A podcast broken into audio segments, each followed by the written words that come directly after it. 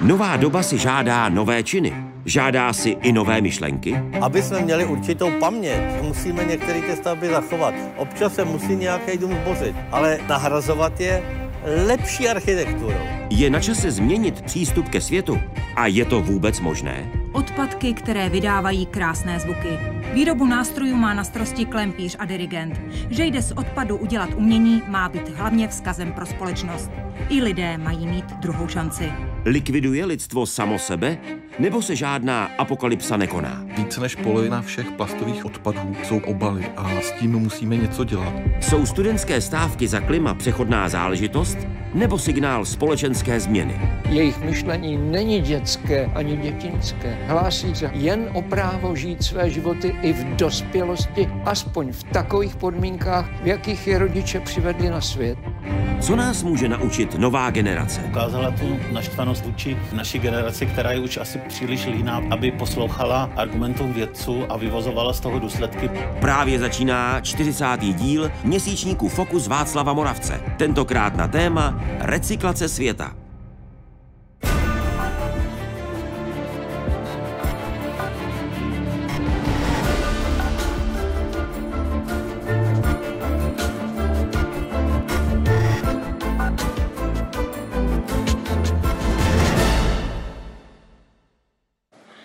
You have ignored us in the past and you will ignore us again.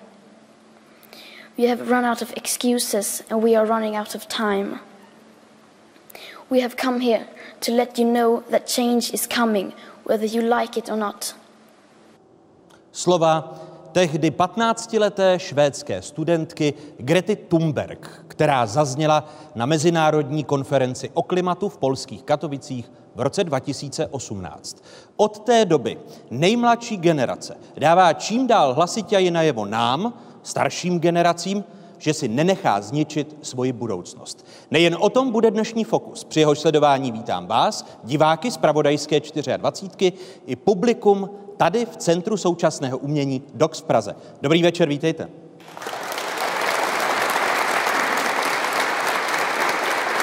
Publiku jsou dnes studentky a studenti pražských gymnází na Zatlance a Přípotoční, dále střední školy gastronomické a hotelové a střední školy knižní kultury.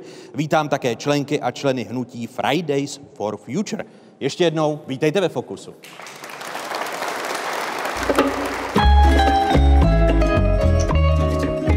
Umění recyklace.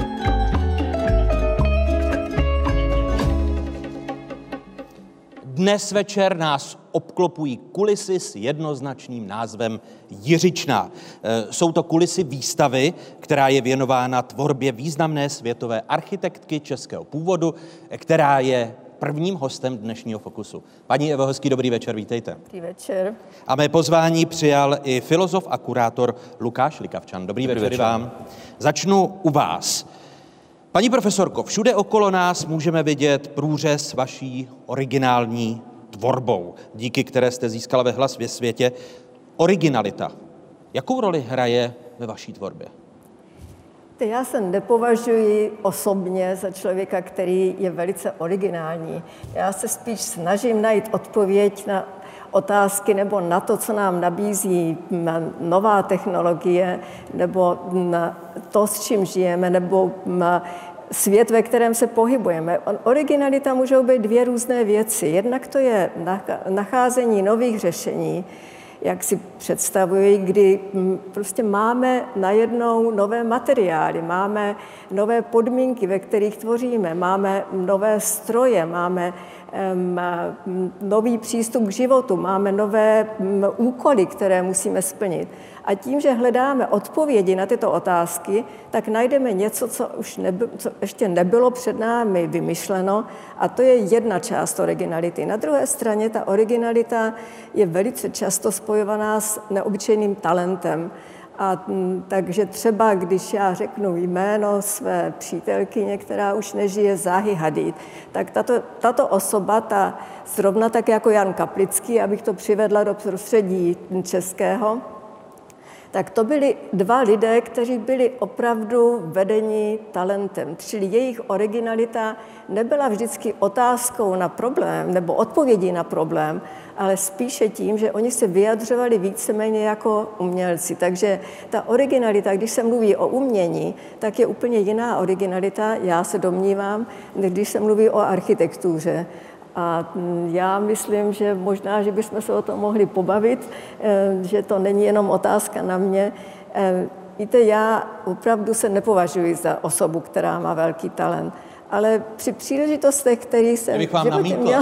aniž bych vám chtěl skákat do řeči, že ti druzí právě váš talent obdivují, eh, to vás za těch x desítek let nepřesvědčili, že ten talent máte? Víte, člověk mm, se zná sám. Víte, já spíš um, pracuji s logikou, nebo já prostě si musím najít určité řešení a to řešení vede k určitému výrazu estetickému. Ale já to nedělám tak, že mm, si vezmu kousek papíru a na tom papíru se objeví myšlenka, zatímco já obdivuju ti, kteří tuto schopnost mají. Když eh, jsem viděla, že jak tvoří eh, Jan Kaplický, tak ten udělá dvě čáry předtím, než vůbec začne přemýšlet o tom, co to bude. A pak jde zpátky. Já jdu tím procesem, poněvadž já se o tu logiku musím opírat, abych nějaké té jako vybrané estetice se dopracovala. Takže já myslím, že to všechno souvisí s tou originalitou, poněvadž ta originalita je mnoho různých věcí a dá se na ní podívat z různých úhlů. Ale já myslím, že to, že ta originalita je něco nového, tak to, že je na ní, to myslím to podstatné. Pokud byste nám měla uh-huh. šanci dát nahlédnout do vašich tvůrčích postupů, jakou roli v nich hrají myšlenky vašich předchůdců? To, co v architektuře už bylo vytvořeno. No samozřejmě bez znalosti minulosti člověk velice těžko může tvořit. Samozřejmě já ve všech svých přednáškách se vždycky vracím k tomu, Eh, jakým způsobem tvořili předcházející generace, jestli to, jsou, eh, jestli to je pár let, nebo 200 let, nebo 2000 let, tak pořád tam jsou ty podobné procesy, kterým ta mysl nebo ten mozek pracuje. Takže já neustále hledám souvislosti a ty souvislosti samozřejmě z té znalosti minulosti vás vedou k tomu najít obdobnou odpověď třeba tou samou metodologií, nebo tím, že člověk pochopí, co tím chtěl člověk dosáhnout, i když třeba teď to dosáhneme nějak úplně jiným způsobem, ale víceméně to vede ke stejnému cíli. Ale samozřejmě ta minulost je naší součástí. Bez té minulosti my nejsme to, co jsme. A já bych jenom v této souvislosti chtěla říct, víte, ono se to pořád mění. Já jsem nedávno slyšela fakt, který se mnou opravdu otřásl. Mluvilo se o Kairu a otázka byla, kolik obyvatel žije v Kairu. Odpověď byla 20 milionů a z toho je jenom 6 milionů egyptianů. Což znamená, že my všichni se více méně teď musíme naučit spolu žít a spolu komunikovat. A ty všichni z těch dalších 14 milionů, kteří nejsou egyptiané, samozřejmě přinášejí a přicházejí z různých jiných kulturních situací, s různou minulostí.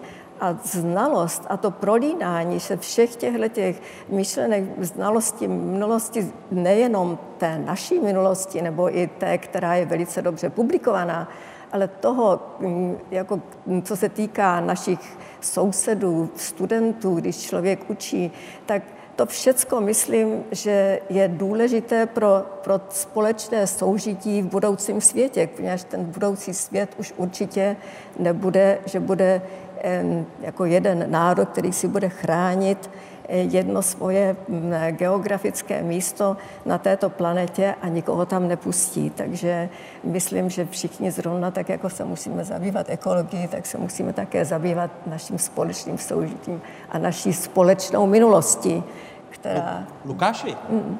ta definice originality nebo její vymezení od Evy Jiřičné, nakolik vám konvenuje? Uh, já rozhodně souhlasím s tím, že minulost je pro nás strašně důležitá z hlediska toho, do jaké míry můžeme pak nějakým způsobem interpretovat přítomnost i budoucnost. A to míšení minulosti je hodně důležité v tomhle. A na druhé straně ten návrat minulosti někdy taky nějakým způsobem vede k takovému falešnému pocitu bezpečí, takovému nějakému druhu konzervativního přemýšlení. A je právě hodně důležité právě dívat se na to, do jaké míry můžeme se nějakým způsobem vymanit z této naší a, touhy dívat se spíše do toho, jak věci, věci byly v minulosti. Protože do nějaké míry čelíme přece jenom problémům, které škála je systémová, planetární a nemůžeme vždycky se na to dívat histori- těmi historickými příklady. Pokud byste které... to měl uvést na jo. konkrétním příkladě, Jasně. kdy uvíznutí v minulosti může právě tu novou perspektivu, bránit nové perspektivy. Jo, dobrým příkladem je třeba to, co se stalo v roku 2013, když eh, v, ve Varšavě probíhala konference COP19, kdy se státy světa sešly, aby nějakým způsobem řešili klimatickou změnu. A co se stalo je to, že v ten samý čas, kdy se odhrávala konference, zasáhl Filipíny tajfun Haiyan, co byl do té doby jeden z nejničivějších uh, tajfunů a taky jeden z prvních tajfunů, který začal říkat, že by mohl být způsoben uh, klimatickou změnou, nebo se může ta síla toho tajfunu na něm podílet, podílet klimatická změna. No a filipínská delegace, vedoucí filipínské delegace v tom roku 2013 uh, za, začal držet pod protestní hladovku a co udělal, bylo to, že řekl jednu velmi důležitou věc a to tu, že uh, takovéto katastrofy, jako ten tajfun, musíme přestat nazývat přírodními katastrofami. Musíme začít to dívat jako na politické, ekonomické a společenské problémy, které se týkají právě těch systémových škál, o kterých jsem říkal. Takže to, jakým způsobem jsme se na to dívali doteď, že to je přírodní katastrofa, je možná věc minulosti, protože taky to rozdělení na přírodu a společnost přestává přece jenom platit v těchto situacích. Které myšlenky se z minulosti podle vás ve vašich oborech velmi často vracejí a právě mohou být tou, tou brzdou pokroku? Paní... Třeba, mm, tak mě teď první věc napad princ Charles. Princ Charles, který byl vychovaný v určitých eh, podmínkách ve svých palácích, tak se nedovede přenést přes současnou architekturu. Tak abych vám řekla příklad, který se také odehrál v Praze, eh, když Václav Havel rekonstruoval nebo se snažil nějakým způsobem změnit kost, nebo hm, pražskou křižovatku, kostel svatéAny, tak tento kostel prošel různými architektonickými styly od dobu hm, svého vzniku v roce 1320, ne 12, a hm, až do posledního období 1820, kdy spadla gotická klenba. A mm, samozřejmě všechny ty styly tam nechali svůj, e, svoj, svoje znaky, buď to jsou fresky, nebo to jsou architektonické detaily. A když mi, mm, poněvadž Václav Havel ho pozval, aby mu pomohl sbírat peníze na rekonstrukci tohoto objektu, tak princ Charles přijel do Prahy a já jsem byla pověřena, aby ho vedla touto budovou nahoru. A mm, jeli jsme takovým tím výtahem, protože ta budova byla rozdělená na pět úrovní. A když jsme se dostali do úrovní těch pilastrů, které mají barokní dekoraci, a tam jsou takové hlavy andělíčků, Jo, některý mají veličin, takový tvářičky a některý, někdy to ten byst trochu nezvlá, tak někdy ta tvář trošku nakřivo a někdy ty vlásky tak trošku taky nepadnou, protože tam asi se učili všichni učňové, jak to s tím kamenem vyrábět, tak princ Charles řekl, a co je tohle? Já jsem říkala, no to je součást barokní dekorace tohoto, tohoto kostela. A on říkal, vyhoďte to, máte tady baroka v Praze dost. Takže to, myslím, je jeden z takových jako úžasných příkladů, že člověk, my jsme ten kostel chtěli víceméně zakonzervovat, aby všechny ty styly nebo všechny ty architektonické výrazy, které, umělecké výrazy, které tam na té generace se najdou, tak aby víceméně byly součástí toho prostoru, který vás obklopuje, protože jakou děláte rekonstrukci. No a takhle to dopadlo, takže jeden příklad, má být mnoho. A já myslím, že jeden z takových příkladů může být samotná idea návratu k přírodě která se vrací velmi často. Vrací se u Žána Žaka Rousseau, vrací se pak později v 19. století, vrací se taky dnes. Je to jedna z možných odpovědí na environmentální krizi, které, které čelíme. A na druhé straně tam je taky takový ten problém právě toho, že v nějakém smyslu jsme nikdy nebyli nevinní lidi. Jo? Nikdy jsme nebyli prostě nějakým způsobem v tom čistém stavu. Vždycky jsme do nějaké míry do přírody zasahovali a spolu vytvářeli. Takže podle mě je strašně důležité. A architektura a design jsou skvělými příklady toho, jakým způsobem právě spolu vytváříme tu přírodní realitu. Varování před tím, že lidská aktivita škodí přírodě i lidstvu samotnému, nejsou vůbec nová. Ku příkladu na skleníkový efekt a znečišťování ovzduší upozorňovali vědci už na počátku 19. století. Anglický matematik Charles Babbage v roce 1835 popsal substance, které vznikají při hoření paliva. Domníval se, že právě to zvyšuje v ovzduší koncentraci oxidu uhličitého a dalších škodlivých plynů. Lámal si hlavu i nad tím, jak si se znečištěním přírody dokáže poradit. Vliv člověka na klima byl předmětem úvah mnohých dalších vědců. Mluvil o něm francouzský matematik Joseph Fourier. Už v roce 1827 předpověděl, že pokrok lidské společnosti v obrovských rozměrech změní stav zemského povrchu i proudění vod. Ba co víc, dokonce předpokládal, že v průběhu následujících staletí budou mít tyto změny velký vliv na zvyšování průměrné teploty.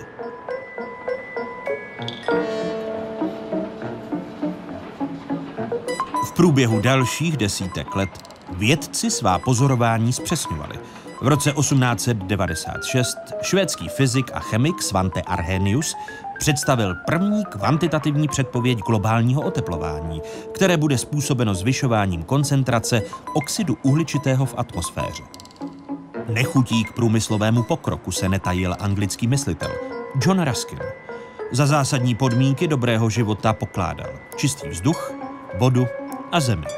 Mimo jiné i v sérii dopisů ze 70. let 19. století popsal utopickou vizi světa, ve které nejsou žádné parní stroje ani železnice a kde se lidé navracejí k přírodě a k soběstačnosti. Na našich zahradách budeme mít spoustu květin a zeleniny, na našich polích spoustu kukuřice a trávy a jen pár cihel. Napsal už v 19. století John Ruskin. Lukáši, když se podíváme na teorie spjaté s dopady člověka na přírodu z 19. století, které jsem citoval, můžeme je datovat ještě dál než do 19. století a lišili se v té západní, v případě východní společnosti? No, co se týče té druhé části otázky, tak do nějaké míry máme minimálně od toho, co nazýváme vznik moderní společnosti, prostě někdy od 16. 17. století, tak vidíme prostě to, jakým způsobem na západě se ta příroda a kultura nějakým způsobem způsobem jasně oddělují a na východě vlastně nikdy nebyly úplně oddělené. Takže vlastně, když se dneska prostě dívají lidi prostě z nezápadních kultur na to, jakým způsobem uvažujeme my o environmentální krizi, tak vlastně se dívají nás, jako kdybychom vynalezali koleso, jako kdybychom vynalezali něco, co už vlastně velká část světa, vlastně většina světa dlouho věděla o tom, jakým způsobem právě máme do nějaké míry uh, být spíše uh, do nějaké míry, jak bych to řekl, a nespojení, ale prostě v nějakém souznění s tím přírodním chodem, ale zároveň chápali to, jaké jsou možnosti změny v rámci toho našeho souznění Soulad s přírodou. života člověka s přírodou, Jo, jo, která, jo, jo, jo. která nás obklopuje. Eh, Jak se problémy s přírodou, s nějakými změnami v přírodě Mhm. odrážely v umění? V umění, a, tak hodně dobrým příkladem je třeba, a když se podíváme na to současnější umění, tak je to například a, tak je například vznik land artu, Spiral Jetty například od Roberta Smithsona, která je velmi významné, významný dílo v tom, jakým způsobem právě se podílí tak, jak kdyby na vytváření té představy o tom, že tu přírodu spolu vytváříme. A taky prostě, možná bych to úplně ne, nezužil jenom na samotné umění, ale taky na vizuální kultury obec, obecně. A to na to třeba, že hodně důležitým momentem v 60. letech je první foto, fotografie Země. V, v prosinci 68 vyfoče, vyfocena astronauty a vlastně ta fotografie, kdy vidíte poprvé tu země kouli jako prostě jeden celek, je vlastně do, do nějaké míry takovým symbolickým počátkem environmentálního hnutí taky. Což znamená, že ten obraz, jiná perspektiva, Jo. znamená start nebo počátek nové etapy v rámci environmentálního hnutí, chápu to Jo, ale do nějaké míry začátkem taky toho moderního, toho současného environmentálního hnutí. Druhým důležitým momentem je například knižka Silent Spring od Rachel Carson, která vlastně jako první upozornila na některé problémy, které se týkají pesticidů, které se týkají znečištění řek a tak dále. Ne, nemluví ještě o klimatické změně, to přichází až později, ale Rachel Carson je v tomhle důležitou ženou na počátku environmentálního hnutí vůbec. Jo. Vy jste v první části Fokusu zmínil, že i na architektuře si můžeme ilustrovat e, soulad člověka a přírody na těch některých architektonických skvostech, které byste zmínil? Já bych zmínil eh, různé takové vizionářské architekty třeba 60. let, jako je třeba Buckminster Fuller, který právě má velmi významno, vel, on se velmi významně inspiroval tím tvárem země tou koulí, jo, a hodně rád prostě dělá různé sféry. Velmi známá je třeba sféra v Montrealu, biosféra, a taky prostě můžeme se dívat více do minulosti, do 18. století Etienne Bille a jeho představa toho, že bychom mohli udělat planetárium, pro, která by byla vlastně mauzoleum Newtona a, v tom, a to planetárium byl naozaj obrovská sféra, obrovská sféra. Já se omlouvám, občas mluvím slovensky. My jsme zvyklí. jo, okay. V České republice. Jo. Evo, eh, váš pohled na, když tvoříte soulad právě, že v tom budou žít lidé, ale v té harmonii s přírodou? Samozřejmě, že člověk se snaží přírodu nejenom respektovat, ale přírodě rozumět. Ale u mě, myslím, ta nejdůležitější součást procesu, když se snažím něco udělat nebo něco navrhnout, je znalost. Já tomu říkám, jak příroda tvoří. Protože když se podíváte na jakýkoliv objekt, který ta příroda způsobem tvoření přírody, já teď to nemyslím nábožensky, ale ten způsob toho vývoje má každého malé od nejmenšího živočicha až do nás lidí, tak prošel tím procesem toho logického vývoje a odpovídání na otázky a odpovídání tomu, co to prostředí vyžaduje. Takže když se podíváte na tvary různých ryb, živočichů, tak ptáků, že jo, tak každý detail prostě ta příroda vyřešila tak, aby fungoval.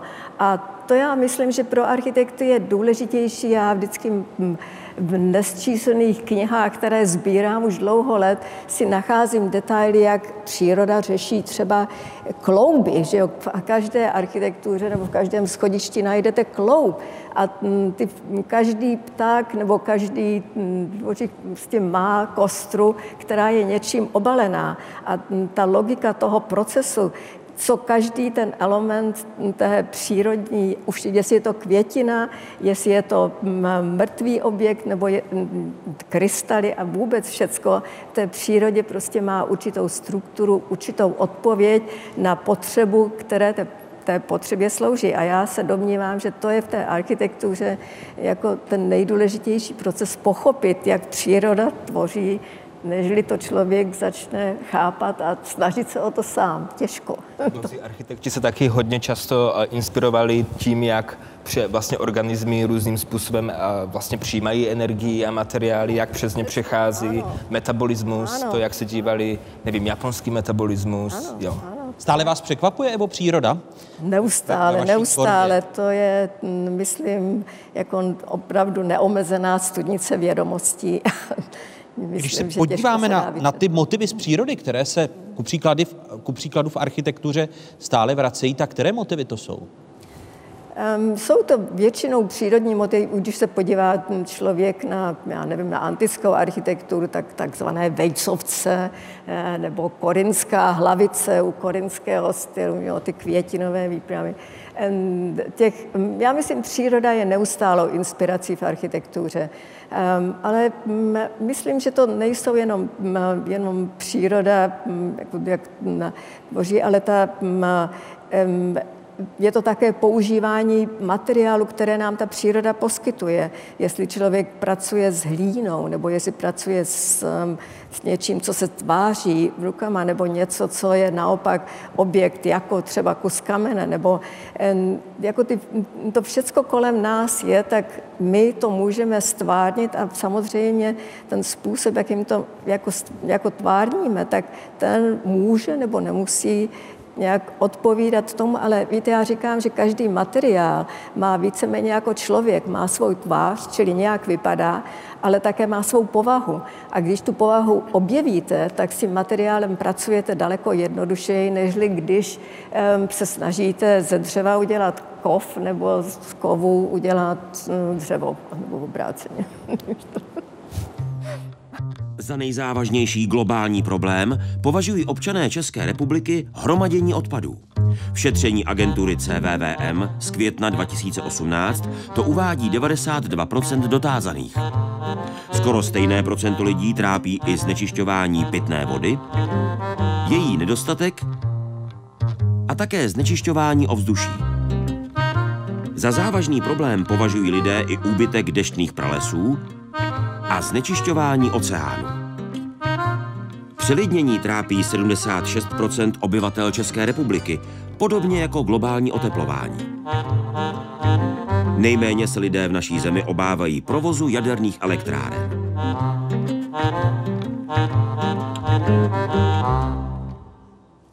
Pokud navážeme na problémy, jak je vnímá tuzemská veřejnost, paní Evo, který ze zmíněných problémů vnímáte za nejzávažnější vy? Eh, no, nejzávažnější problém je lidská hloupost, já myslím. A nebyla v tom sociologickém výzkumu nabízena? to se týká mě také. Já to se nevylučuju z toho procesu. Um, víte, my mm, neustále mm, tím, že hledáme mm, svůj vlastní, svoje vlastní pohodlí a že nemáme limity, kde to pohodlí končí, ale že když dosáhneme určitého komfortu, tak se snažíme jít dál a víceméně jak v historii, že jo, každý hromadí, hromadí, hromadí obrovské množství, jestli to je materiálu, něco sbírá, něco, tak já myslím, že když to jde prostě přes limit, tak my víceméně vytváříme společnost, která má jednak bohaté a jednak chudé. A to myslím, že je největší problém jak v budoucnosti, tak v současnosti, že ti, kteří mají možnost a schopnost no, prostě udělat něco, co přináší určité maximální eh, možnosti rozvíjení jejího osobního bohatství, takže nemají tu míru, kdy přestat, anebo s tím něco udělat. A když se podíváte, že kolik málo lidí, kteří opravdu mají finanční prostředky, tak kteří jsou schopni ty finanční prostředky investovat zpátky do společného blaha, abych teďka řekla, poněvadž mě nenapadá žádné jiné české slovo, tak mě to odpuste. Ale myslím si, že Mm, víte, to je tolik věcí, které tato společnost může vyřešit, mm, jako včetně eh, nových zdrojů energie. Všechno potřebuje investici. Každý výzkum potřebuje investici. Každý výzkum s tou investicí je schopen posunout naše nejenom myšlení, ale způsob toho, že nebudeme mm, produkovat tolik karbonu, nebo nebudeme ničit atmosféru, nebudeme, když bude dostatečných peněz na investici. A ty peníze, které mm, jako jsou k dispozici, tak se většinou používají na špatné účely. Takže my se v té nešťastné situaci, ve které jsme teďka a kdy, na kterou i děti musí protestovat, aby jsme jim neskazili život, tak se ocitáme hlouběji a hlouběji. No, jenom, že to je taková teorie, kterou já nevím, jestli já se toho už určitě nedožiju, no ale možná, že vy s tím máte ještě možnost něco udělat. Lukáši, váš pohled?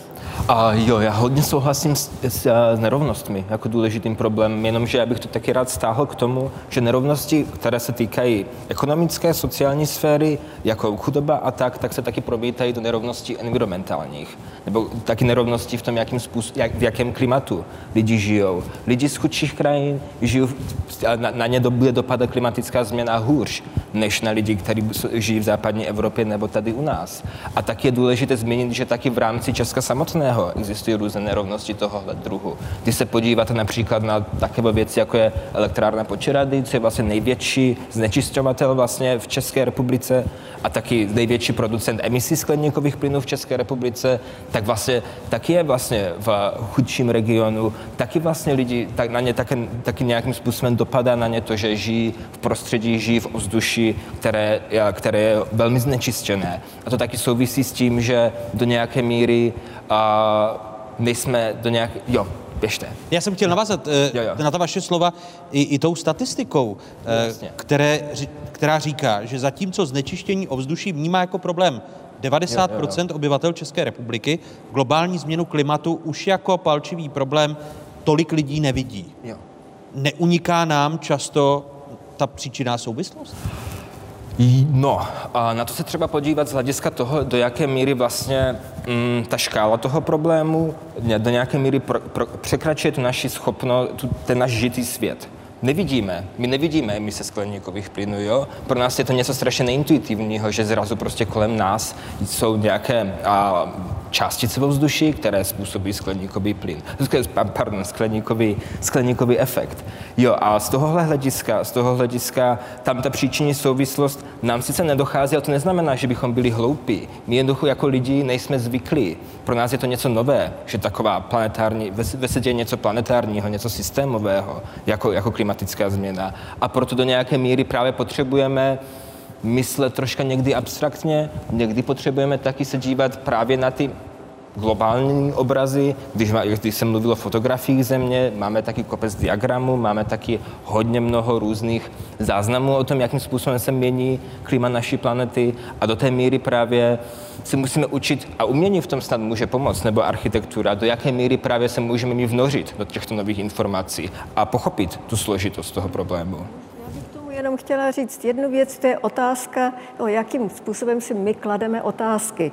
Jo, my mm, víme, že mm, mm, aeroplány nebo automobily produkují škodlivé plyny, výpary a tak dále. A, tak. a teď řekneme, dobře, tak nebudeme lítat, nebudeme jezdit. Ale ta otázka je, jakým způsobem my můžeme jezdit, aniž bychom působili tyto problémy je sluneční energie. Já jsem pracovala dlouho na, přístavu v Brightonu. Když vidíte, tam je 6 metrů rozdíl mezi nízkým a vysokým přílivem.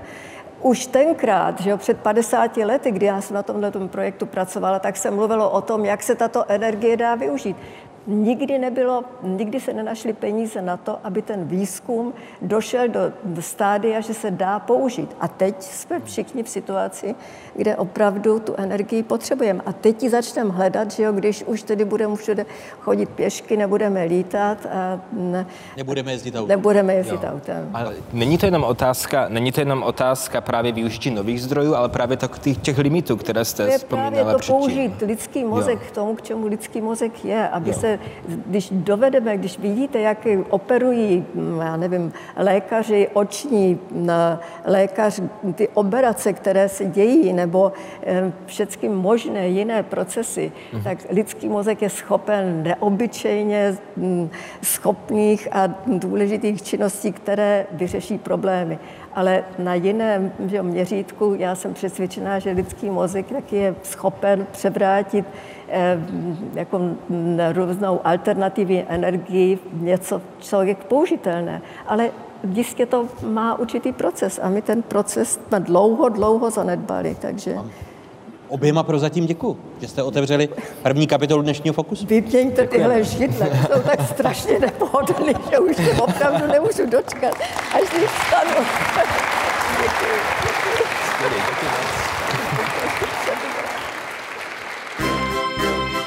Hosty Fokusu Václava Moravce na téma Recyklace světa dnes večer jsou architektka Eva Jiřičná, filozof Lukáš Likavčan, ekolog Bedřich Moldan, klimatolog Radim Tolaš, environmentalistka Sonja Jonášová chemik Michal Babič.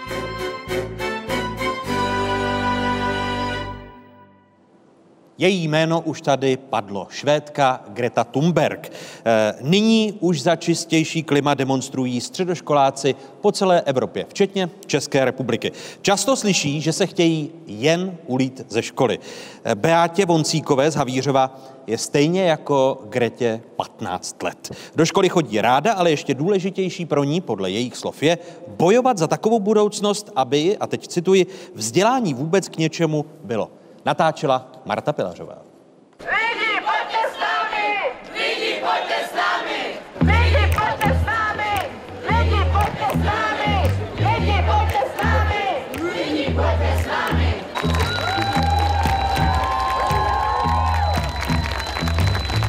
Už nás ani naši zemi nemůžou ignorovat. Překvapilo mě to, že tam bylo kolem 700 lidí, což je prostě na Ostravu mi přijde fakt velký číslo. A ještě ta atmosféra úžasná, jak jsme prostě šli v tom davu a neviděli jsme konec těch lidí, kde to končí. To bylo úžasné, jako opravdu něco takového jsem ještě předtím nezažila. No. Fakt to bylo jako vlna jakože síly, že něco opravdu dokážeme změnit. No. Řekl jsem, že je mi to sympatické, že to samozřejmě podporuji tady tohleto a že se mi líbí, že do takové akce jdou. A jenom jsem měl jedinou jako organizační věc, abychom věděli zhruba, kolik lidí se zúčastní, abychom věděli třeba, že bude chybět polovina školy a tak dále. Určitě je více lidí, kteří jsou na tom stejně jako já, kteří prostě dělají takovéhle malé věci, ale buď o nich nevím, anebo prostě navzájem o sobě nevíme. Takže já pro tu svoji třídu, pro tu komunitu, ve které se pohybuju, nějakým způsobem zvláštní jsem, ať je to tím, že prostě nesmrkám do papírových kapesníků, ale nosím si plátiny, tak všichni se na mě dívají hned jako, že ty seš ale divná, prostě co to má znamenat, že?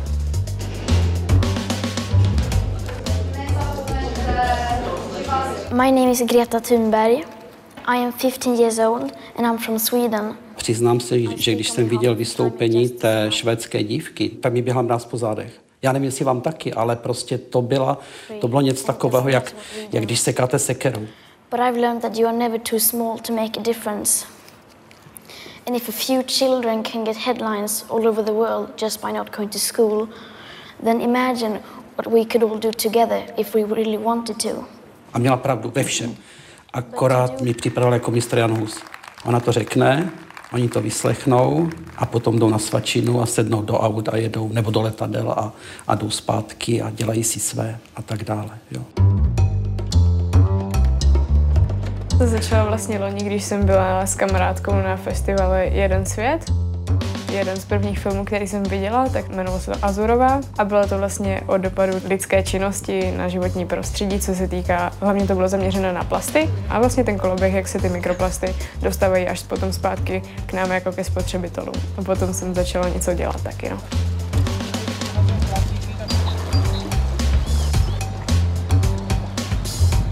Začali jsme pořádně důkladně třídit a začala jsem si jako i já sama vyřazovat potom z toho života věci, které mi přišly zbytečné. Počínaje ty zubní kartáčky, nahrazené bambusovými, nebo třeba odličovací tamponky jsem si začala šít, začala jsem si šít prostě spoustu věcí. Tvůj oblíbený modní salon je second hand, jo. Dalo by se to tak říct. Hlavně taky kvůli toho, že třeba ty kousky, které tady jsou, už byly třeba nošené několikrát. A taky to znamená, že už byly ty toxické látky, kterými se třeba barví, že už jsou z toho vymyté tím nošením. A už ti někdy dal třeba někdy někdo najevo, jako, že se jako blbě oblíkáš? Spíš jako třeba, když se lidi zeptají, ty máš super prostě tričko, odkud to máš? A já prostě řeknu, ze sekáče, za pár korun prostě. A oni hned jako, cože, tak už hned jim prostě klesnu na to, na ceně, prostě v hodnotovém žebříčku. Potřebuješ vlastně něco? No, potřebovala bych záclony, protože budu šít vlastně bytlíčky, do kterých si nakupuju. A šiješ to jenom pro sebe a pro svoji rodinu? Nebo... Um, kamarádkám to šiju taky. A dokonce mi napsalo i pár lidí, prostě, že by o to mělo zájem, tak jsem šila i na zakázku.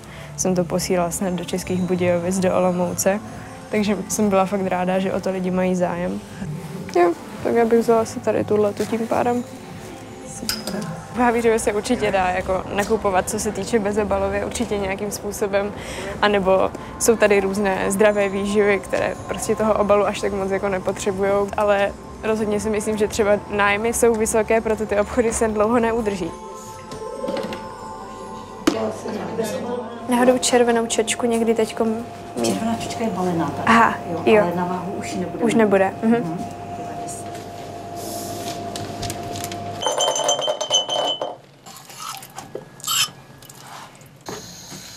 Obědy si vařím vlastně svoje každý den.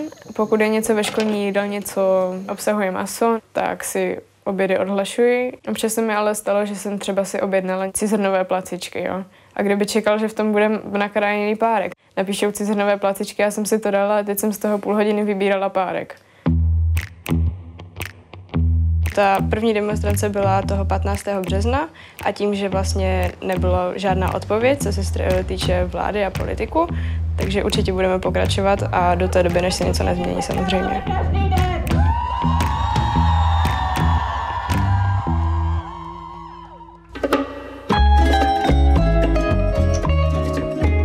Myslet jinak.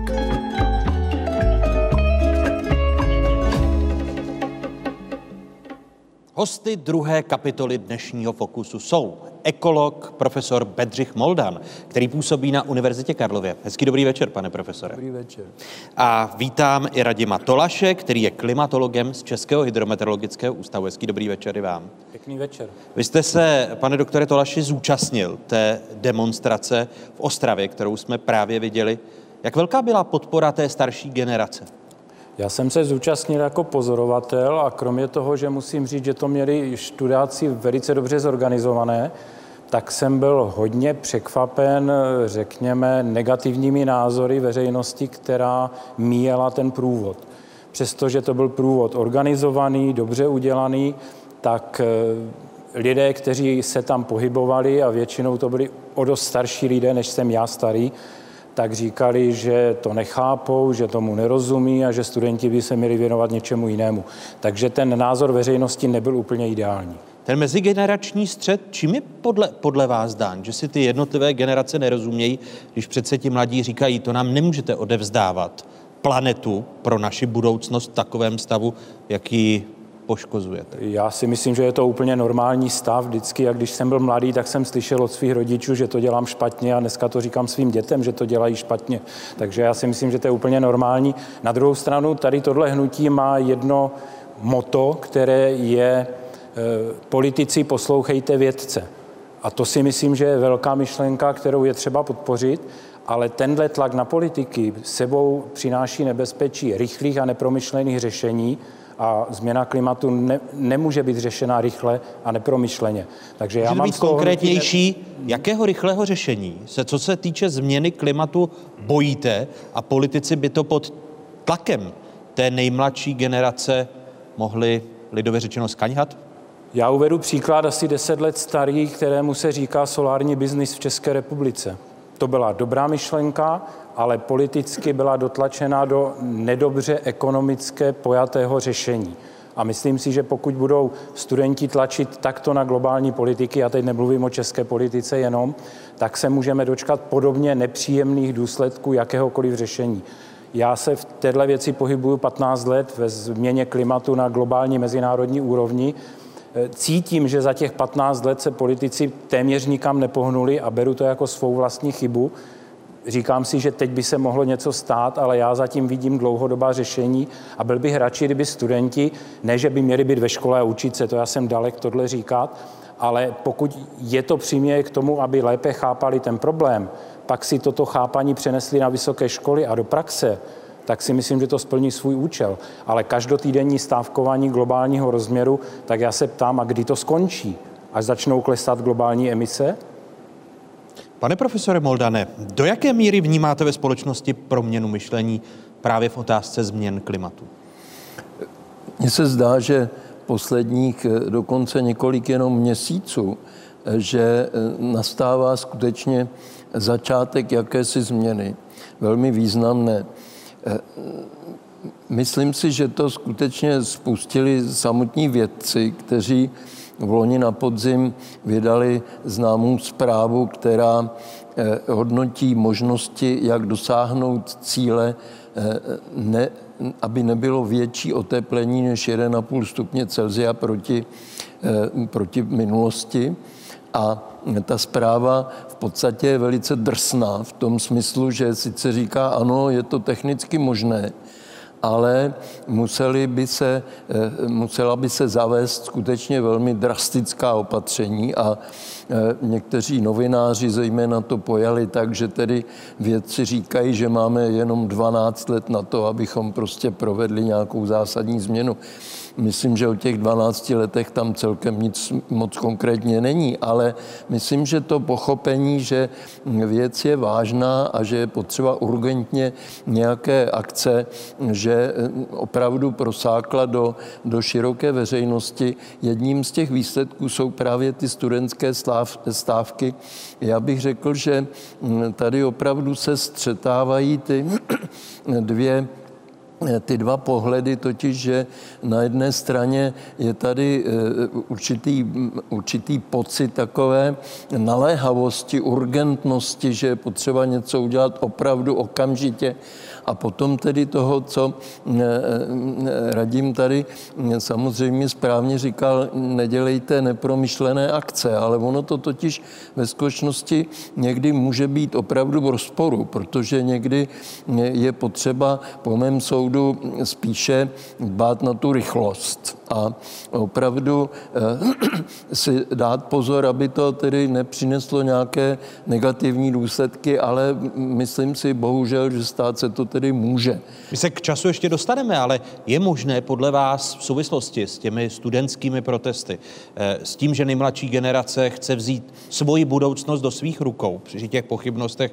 které radíme Tolaši máte, je to možné srovnávat třeba se 60. lety a, a hnutím v 60. letech? Já jsem přesvědčen, že tady určité analogie jsou, protože v těch 60. letech opravdu eh, můžeme najít mm, eh, takový ten začátek toho environmentálního uvědomění. Byla tady zmíněna už Rachel Karsnová mm, a snímky z vesmíru mm, a těch věcí bylo víc, těch, eh, těch katastrof různých environmentálních přibývalo a lidé si toho velmi začali intenzivně všímat a skutečně tady byl ten velký tlak veřejnosti. Můžeme připomenout, že v roce 1970 studenti v Americe uspořádali první den země a ačkoliv nebyl Facebook ani žádné tyto prostředky, tak se jim podařilo dostat na demonstrace 22. dubna 20 milionů Američanů. Takže to skutečně znamenalo obrovský impuls a na to samozřejmě zareagovali eh, politikové, zareagoval na to, mm, na to spojené národy a jednotlivé státy, takže eh, myslím si, že to tady mm, je takovým příkladem, že skutečně, jestliže eh, tak v vozovkách se ta veřejnost nějakým způsobem pohne, nějakým způsobem zaktivizuje, k čemuž si myslím, že tedy ty studentské demonstrace a studentské stávky mohou velmi významně pomoci, eh, tak nakonec to najde odezvu i v té celé organizaci společnosti. Mezi lety 1981 a 2010 byl dlouhodobý normál průměrné teploty vzduchu v České republice 7,9 stupně Celsia. V roce 2011 byl překročen o 6 desetin stupně Celsia a v roce 2012 o 0,4 stupně Celsia. V roce 2013 nebyla zaznamenána žádná odchylka. V roce 2014 teplota přesáhla průměr o 1,5 stupně. Stejně jako v roce následujícím. V roce 2016 byl průměr překročen o 8 desetin stupně Celsia v roce 2017 o 7 desetin stupně Celsia. Výrazně abnormální byl rok 2018, kdy průměrná teplota činila 9,6 stupně Celsia. Odchylka od dlouhodobého normálu tedy vzrostla na 1,7 desetin stupně. S ohledem na ty výkyvy a růst průměrné teploty jen v České republice, kolik času tedy, pane profesore, máme, když jste mluvil o 12 letech jako o interpretaci žurnalistů? Tak já jsem přesvědčen, že vlastně čas nemáme žádný protože ta změna klimatu skutečně postupuje velmi rychle. Eh, Přichází pořád nové a nové zprávy o tom, hm, jak ty eh, mimořádné eh, události eh, se, se zvyšuje jejich frekvence a jejich intenzita. A bylo by teda eh, na nejvýš zapotřebí eh, začít s tím, eh, co nejrychleji. A když říkám nejrychleji, tak to znamená v podstatě okamžitě, protože když se podíváme na tu základní příčinu těch eh, změn klimatu, to znamená zvyšování z toho už tady zmíněného skleníkového efektu v důsledku emisí eh, skleníkových plynů, zejména toho oxidu uhličitého, tak prostě vidíme, že přes všechny závazky, přes všechna prohlášení pařížské dohody a tak dále, pořád ty emise světově rostou a eh, koncentrace skleníkových plynů v atmosféře rostou také, a to velmi výrazně. On nás Radim Tolaš zastupuje eh, v mezivládním panelu OSN pro změnu klimatu. Eh, Stále se mění ty scénáře. Už o tom mluvil pan profesor Moldan. Jaký je teď ten, který byste označil za nejrealističtější?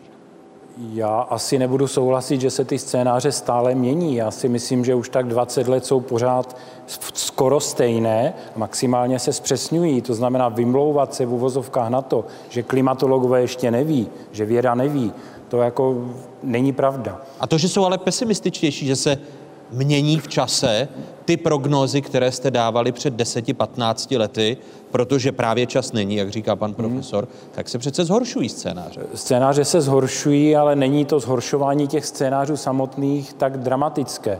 Ale pokud se ptáte na nejpravděpodobnější scénář, tak když budu hodně optimistický, tak bych z těch scénářů odhadl, že do konce tohoto století se teplota zvýší o 3 stupně Celzia. A to si myslím, že jsem optimistický, přestože pařížská dohoda a další věci, které s tím souvisí, uvažuje o 1,5 až 2 stupních Celzia, jenomže pařížská dohoda je postavena na dobrovolných závazcích, které aktuálně směřují k tomu, že zvýšení teploty bude na 3 stupních Celzia. Takže pokud to nespřísníme, a ne až za těch 12 let, jak zaznívá, ale pokud to nezačneme zpřísňovat rychle, ale pokud ano, tak globálně, nepomůže to, že se bude dobře chovat jenom Evropa, po případě jenom vyspělý svět, ale musí i rozvojový svět. A zapomínáme na svět, který dneska k emisím téměř nepřispívá, což je třeba centrální Afrika, kde je ale obrovské množství lidí, kteří budou chtít v následujících letech a desetiletích bohatnout a začnou přispívat. A tam je něco, co já si myslím, že je časovaná bomba, o které dneska vůbec nikdo nechce ani spekulovat. Pane profesore? Já bych s tím souhlasil. Je samozřejmé, že je dost těžko říkat těm lidem, kteří jsou na pokraji hladu nebo se snaží nějak se lépe žít, aby prostě přestali třeba používat, já nevím, různé moderní způsoby, které jsou energeticky náročnější třeba na vaření. Takže to jistě je, je velký problém a je potřeba se jaksi globálně nad tím zamyslet. V tom smyslu, že to rozhodně není problém jednotlivých států, které by mohly to vyřešit sami. Je potřeba tady určité globální akce. Ale ten závazek, který tady je deklarován Organizací spojených národů a, a vládami omezení onoho oteplování o procento a půl, tak oba dva, i s ohledem na tu časovanou bombu, Radime Tolaši, o níž jste mluvil, byste to asi považovali za nereálné, když promrháváme ten čas. Ten 1,5 stupeň Celzia, o kterém hovoříte, já osobně považuji za nereálný, ale na druhé straně jsem technooptimista a myslím si, že nám technologie mohou v následujících desetiletích pomoct. Ale 1,5 stupně, když si uvědomíme, že už dneska jsme na jednom stupni, tak už toho času zbývá hrozně málo a pokud budeme pořád spekulovat nad tím, jestli změna klimatu opravdu existuje, jestli za ní může člověk, jak se můžeme sem tam doslechnout v Českém parlamentu a nezačneme něco dělat globálně, tak 1,5 stupně je opravdu utopie. 2 stupně Celzia už považuji za neudržitelné při současně nastavených řekněme, globální, při současně nastavené globální diplomacii. Proto říkám 3 stupně jako optimistický výhled. O jakých technologiích mluvíte? tak já eh, musím říct, že eh, nezdílím ten, řekněme, technooptimismus, protože ve skutečnosti ty technologie jsou dávno známy, nebo většina z nich, sice se samozřejmě vyvíjejí a zlepšují, ale v zásadě jde spíše o to, že se lidé musí ve své, ve své velké většině rozhodnout, že prostě budou těchto technologií využívat a že změní i celý svůj způsob života, který k tomu je nutno přizpůsobit. To samozřejmě se nerado slyší, protože každý je rád, tak žije tak, jak je zvyklý a nebo chce žít ještě o něco lépe, to znamená, když dneska stojí letenka do Londýna, já nevím, pět stovek, tak počítáme s tím, že ještě za rok, za dva bude třeba jenom za čtyřistovky, za třistovky a že si tam můžu zajet na večeři. Tak to, jestliže tedy budu k tomu přistupovat takhle, tak žádný technooptimismus nepomůže. Radíme? S tím se samozřejmě dá souhlasit. Já, když jsem říkal technooptimista, tak jsem mířil například na výrobu energie, protože přece jenom zelená politika v Evropě je proti jádru, ale bez jádra to nejsme schopni v dohledné době zvládnout, pokud se nevyvíne technologicky něco dalšího. My nemůžeme zavřít jádro a pak říkat, že budeme uhlí využívat ještě do roku 2040 nebo 38, jak to teď deklaruje Německo, které zavírá jádro. To, je, to jsou ta unáhlená řešení, která v Německu vznikla po Fukushimě a to je to, co já jsem říkal, že se bojím takovýchto řešení. Radši bych přemýšlel elektrárny, které jsou z dnešního pohledu bezpečné, nepříliš staré, tak je nechám dožít a přemýšlím nad tím, jak to budu vyrábět jinak.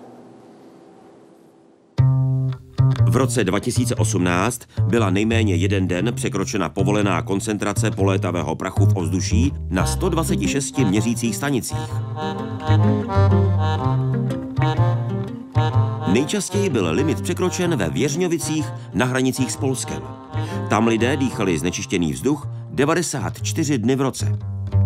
Dále se často špatně dýchalo lidem v Ostravě Přívoze, Rychvaldu, Karviné, Havířově a v Českém Těšíně. Podle zákona o ochraně ovzduší přitom limit může být překročen maximálně 35 dní v roce.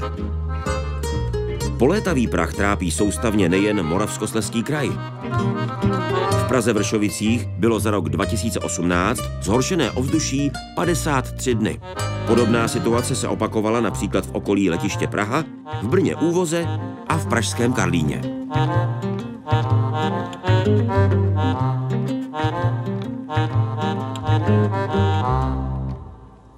Pokud bychom s Radimem Tolašem dali ta čísla, která jsme teď viděli, do delší časové perspektivy, změnilo se to k lepšímu?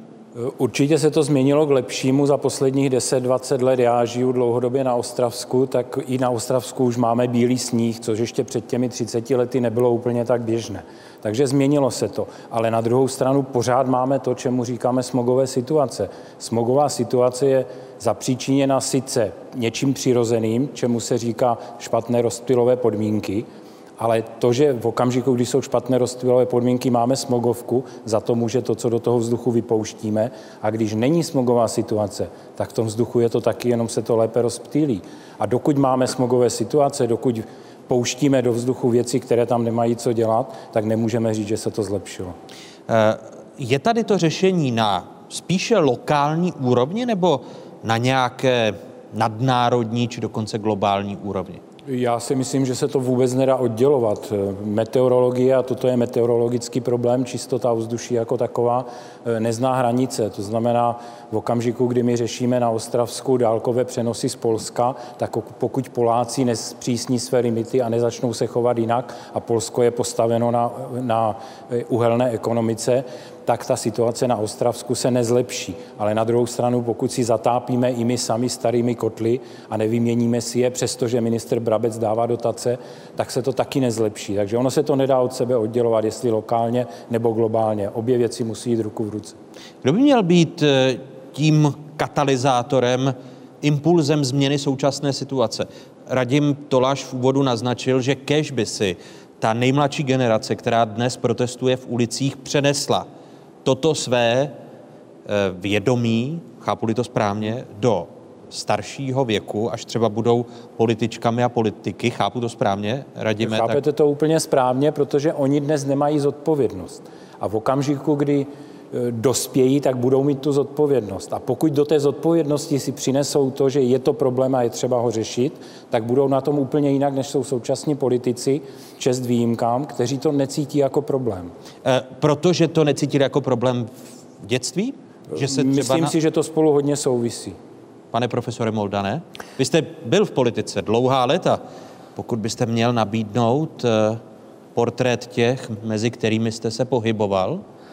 Tak eh, já si nemyslím, že to všechno jenom závisí na tom, jak eh, lidé jak si prožijí své dětství a co se naučí v dětství, protože je eh, ta současná doba charakterizována eh, změnami obrovsky rychlými. A samozřejmě, že je výborné, už jsem se o tom zmínil, že eh, studenti i středoškolství studenti začínají tuhle tu věc chápat dobře a že se vlastně zaštiťují těmi vědeckými výsledky, ale je třeba říct, že ty změny jsou tak prostě pronikavé a tak rychlé, že jenom lze doufat, že si tohle to odnesou do nějakého dospělého života, ale budou muset reagovat zase na zcela nové situace. A jestli dovolíte, já bych teď byl trošičku neukázněný a malinko bych vrátil ještě tu diskusi, o které tady vlastně skončil Radim předtím, když varoval nad těmi ukvapenými závěry a jako třeba Německo po Fukushimě a podobně.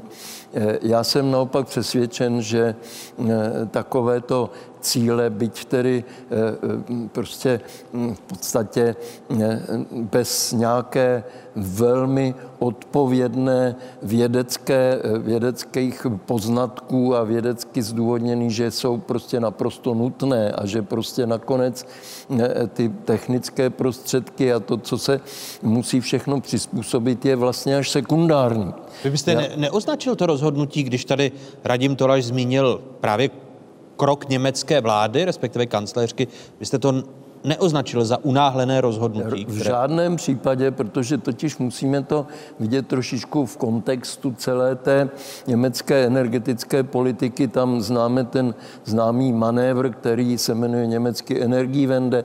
To začalo už v 80. letech a tohle je vlastně určité vyústění, určité pokračování. To není prostě eh, blesk z čistého nebe, to je prostě promyšlená politika, která nějakým způsobem vyústí zjistila v tom, že teď tedy v poslední době, v posledních měsících došlo k tomu zásadnímu rozhodnutí, že se, že se eh, Německo obejde bez té uhelné energetiky do roku 2038, což je tedy velmi závažná věc, protože samozřejmě víme, že v Německu, eh, které také obsahuje eh, bývalé teda východní Německo, které těžilo vlastně vedle Polska největší hm, objemy uhlí a to všechno se bude muset tedy zrušit a, a udělat prostě jinak. Já to považuji za velmi potřebné rozhodnutí, velmi odvážné rozhodnutí, ale... I když je, že vstupuje do vaší řeči, také neukázněně, i když je kompenzováno tím, že zkrátka si Němci při nedostatku té čisté energie nakoupí špinavou energii ze sousedních zemí? No tak e, nebude to dlouho trvat. Budou muset nakonec a počítají s tím, že si stačí, jsou sami samozřejmě musí udělat celou řadu úprav, musí zlepšit e, vedení mezi severním jižním Německem a spousta dalších věcí technických, o kterých snad nemusíme e, jít do podrobností, ale jsem přesvědčen, že se jim to povede a že to je příklad toho, jak prostě odvážným způsobem se dá jít dopředu. Ještě mi dovolte jeden malý příklad. Eh, jak všichni víme, chodíme po dvou. A to už skoro 6 milionů let. Ještě dříve jsme začali chodit po dvou, než se, nám, než se nám zlepšil mozek a než jsme vůbec začali prostě s tím svým homo sapiens a podobně. Já jsem přesvědčen, že kdyby tehdy byli inženýři, a říkali, prosím vás, vy jste upadli na hlavu, proč chodíte po dvou, to je strašně nevýhodný, padnete občas s odpuštěním na hubu, protože to není stabilní. Kdybychom, kdyby tehdejší inženýři trvali na tom, že nejdřív to musíme promyslet a eh, dospět tedy k nějakému závěru racionálnímu, tak nikdy nevznikl homo sapiens. Ra- Radime Tolaši, obhájíte si zbrklý krok německé kancléřky s příměrem po dvou a po čtyřech? Já se o to pokusím, i když pan profesor je těžký soupeř. Já jsem to myslel tak, že ten rok 2038, který stanovilo Německo, že odejde od uhlí, je zbytečně pozdní, takže souhlasím s tím, co tady říká pan profesor, že je dobře, že ho stanovili, ale je zbytečně pozdní, protože kdyby neodstranili jádro, nebo ne, neplánovali odstranit jádro, možná už ho odstranili úplně, to já nevím, tak by ho mohli učinit dřív ten uhelný krok. A stejně tak Česká republika, my to jádro máme, vyvážíme obrovské množství energie, kterou vyrábíme v uhelných elektrárnách. Takže my teď jsme na tahu jako Česká republika, abychom řekli, my budeme lepší než Němci, my to odstraníme k roku 2030 nebo 2025, protože my máme přebytek energie. Dneska je ta nejlepší doba se nad tím zamyslet a být lepší než ti Němci. Radim Tolaš, klimatolog z Českého hydrometeorologického ústavu a profesor Bendřich Moldal z Univerzity Karlovy. Oběma vám děkuji, že jste byli hosty druhé části Fokusu. Děkuji. Děkuji. Je možné myslet jinak, když jde o peníze a pohodlí? Nepoužívané přístavní plochy, nábřeží a kanály se dají snadno zabydlet. Kontejnery jsou recyklované, topení využívá solární články na střeše a tepelnou výměnu s okolní vodou. Co může změnit jednotlivec a jak přesvědčit politiky?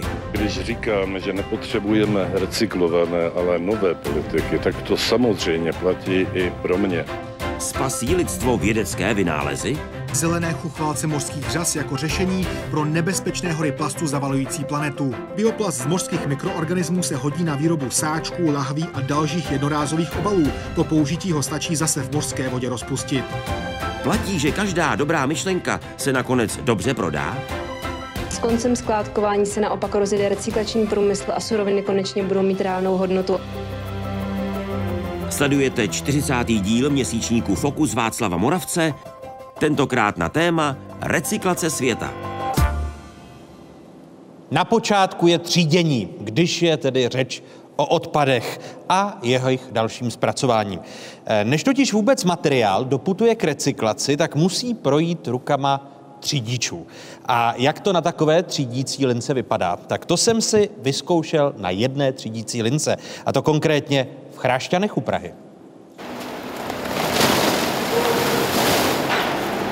Pražské služby vlastní dvě třídičky, na každé straně Vltavy je jedna, takže víceméně jsem se naváží materiál eh, z půlky Prahy. Jsou to plasty, potom to je tetrapak, to jsou krabičky od mlíka a od různých takových potravin. Potom je to smíšený papír, to je velká halda tadyhle před námi. Kolik tun to může představovat toho papíru za tři dny? Tadyhle to je tak 70 tun odhadem. Což je, Což je ko- kolik ko- těch aut? plus minus 20 aut, některé jsou větší, menší, takže nedá se to přesně odhadnout, ale takhle asi. Dá se srovnat eh, náročnost třídění těch jednotlivých typů separovaných eh, odpadů? Z pohledu obyčejného dělníka například papír daleko víc práší, ale je to relativně čistší práce zase než, než teda ty plasty, že tam že samozřejmě ty zbytky jogurtu, kelímky a všechno od potravin a tak v létě to zapáchá. Radši bych třídil papír. Teda.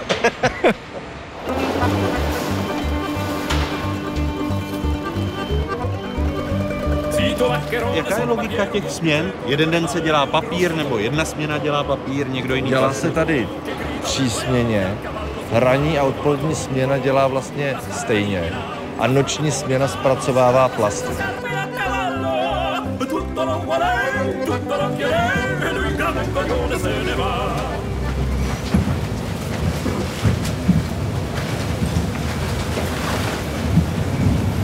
Tak tady zase, pane Václave, postavte. A zkusíme třídit materiál.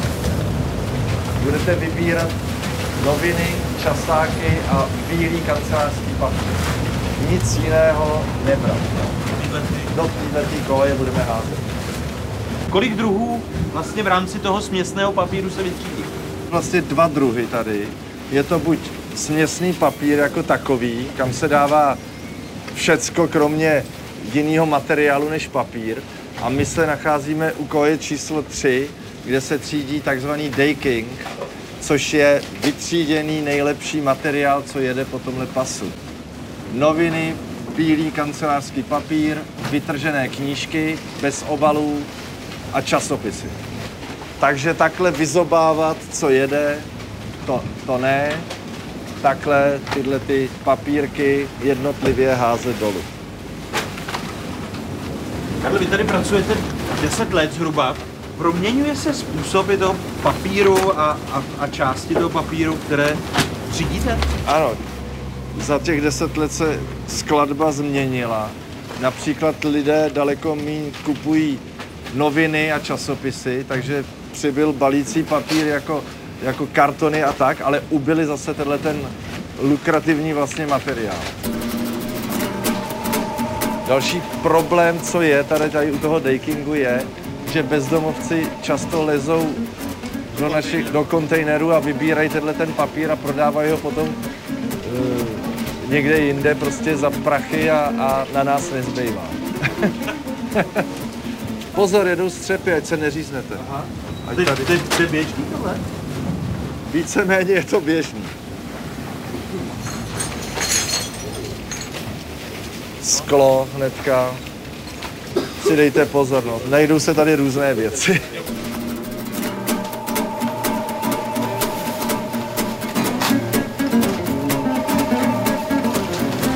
Ta linka jeden ne- nepřetržitě, nebo Tahle- mají mo- možnost chlapi si odpočnout? Chlapi mají možnost si odpočnout akorát v osvačině, nebo když potřebují na záchod, tak to můžou opustit, to ne, že by tady museli být vázaný úplně. A jinak, jinak se tady dělá nepřetržitě, kromě sobota noční, jinak se jede furt, aby se ten materiál sdělal.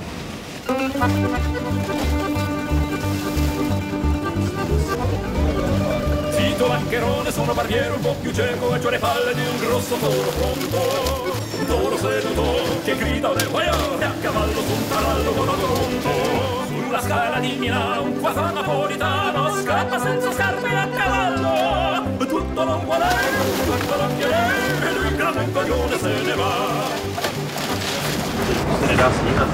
No, ono to ale nevadí, protože měli by to stíhat tamhle chlapci na konci, když tak, který to dočistějí a ono ten materiál musí být i v tom smíšeným, takže je to jedno. Když se ta koj nahází a lisař se rozhodne teda, že to bude lisovat, tak pustí koj, ten pás výjíždí na, na další soustavu dopravníků. Tady stojí před tím lidi, kteří ještě dotřiďují, co nahoře náhodou prostě prošlo, uniklo a spadlo tam.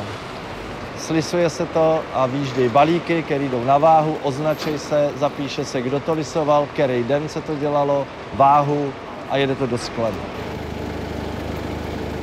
A když pak je ta směna, která třídí plasty, tak to má podobnou, podobnou logiku. Ano, to má podobnou logiku, akorát se navážejí samozřejmě z haldy plasty a nahoře do každé té koje se hází jeden druh materiálu jako zelené petky do jednoho, bílé petky, modré petky a duté obaly, jako kanistříky a, a tak.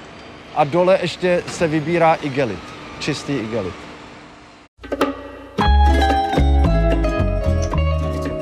Na jedno použití.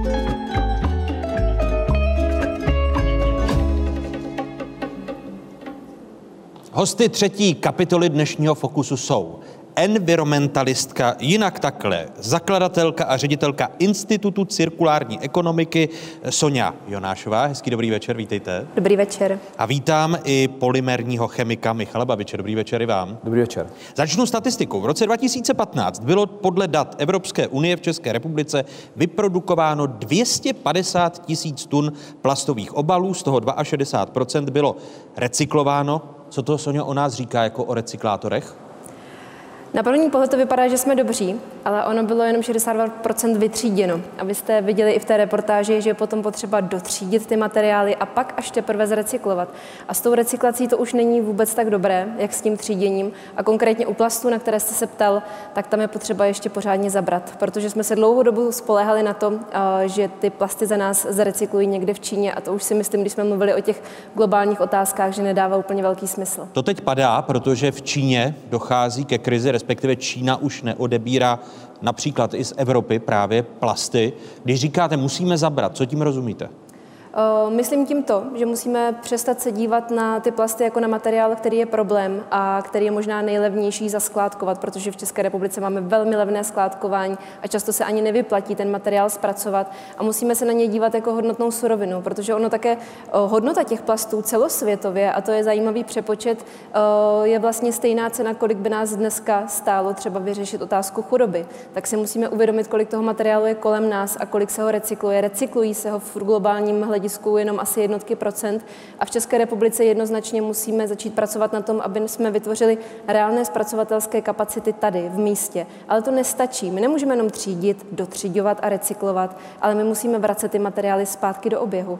A to možná můžeme dělat tím, že každý z nás, až příště půjde do obchodu, tak bude sledovat materiály, které už jsou vyrobeny z recyklátu. A to je třeba i na úrovni obcí. Starostové mohou začít nakupovat městský mobiliář, který je vyrobený z recyklovaných plastů. Musíme se po něm začít ptát a skutečně uzavřít ten kruh. Z toho, co teď recyklujeme a co jsem měl možnost na vlastní oči a ruce třídit eh, právě v té třídírně v Chrášťanech u Prahy, tak které ty materiály z vašeho environmentálního pohledu jsou nejproblematičtější? Tak nejproblematičtější jsou ty směsové plasty, protože když se podíváme eh, na to, že plast není jenom jeden jednotný materiál, ale je to neuvěřitelná paleta a škála různých materiálů, jenom různých barev, různých příměsí. Plast je všude kolem nás, máme ho v našem oblečení, máme ho v nábytku, máme ho v jednorázových obalech, eh, obklopujeme se s ním skutečně od hlavy až k patě a každý ten plast má úplně jiné vlastnosti. A teď si představme, eh, že bychom ho měli smíchat a snažit se z něj vytvořit zase to samé, co bylo na začátku. Je to úplně nemožné a právě jenom eh, vyzobáváme ty hodnotné suroviny a ty zbytkové, ty směsové časové, proto tady to využití zatím nemáme. Pohled na plasty z pohledu polymérního chemika, ty největší výhody a naopak největší zátěž pro přírodu. Tak eh, já bych řekl, že největší zátěž pro přírodu rozhodně neplyne z, eh, z toho, že to je plast. Jo? Ten tam prostě, ne, ten si neskočí do moře, nezajde si do lesa, prostě, jak my ho tam prostě vyhodíme. Jo?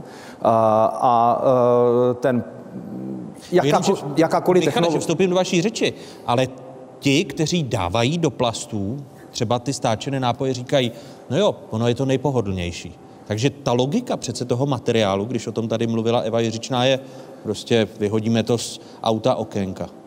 Nebo no, z okénka auta jsem chtěl. Uh, přesně jste to trefil. Jo? Uh, když se podíváme globálně na to, jaká výroba na kterého plastu teda jde nejvíc nahoru v současné době, tak je to PET. A když se eh, polyetylen tereftalát, jo, nebo taky řekněme PES, a uh, polyester. Jo? To jsou uh, synonyma. A, a podíváme se na to, uh, kde to je, tak je to v Azii. A co s tím dělají? Balí do, to, do toho pitnou vodu. To znamená, OK, proč to dělají? Asi patrně nemají dostatečnou infrastrukturu pro to, aby dopravovali uh, pitnou vodu. Čili to řešení by bylo celkem na snadě, prostě ať si místo převážení lahvované vody uh, postaví trubku. A pokud nevědí, jakým způsobem to udělat, tak dobře, OK, my to tady umíme, tak uděláme teda čističku vody, nějakou úpravnu a tak dál. A tohle by se dost vyřešilo. Jsou samozřejmě oblasti, kde to nejde, protože jsou nějaké záplavové zóny a tak dál, ale těch není tolik. Jo. Takže uh, hlavní problém uh, plastového odpadu vzniká proto, protože my nemáme dostatečnou infrastrukturu jednak proto, abychom předcházeli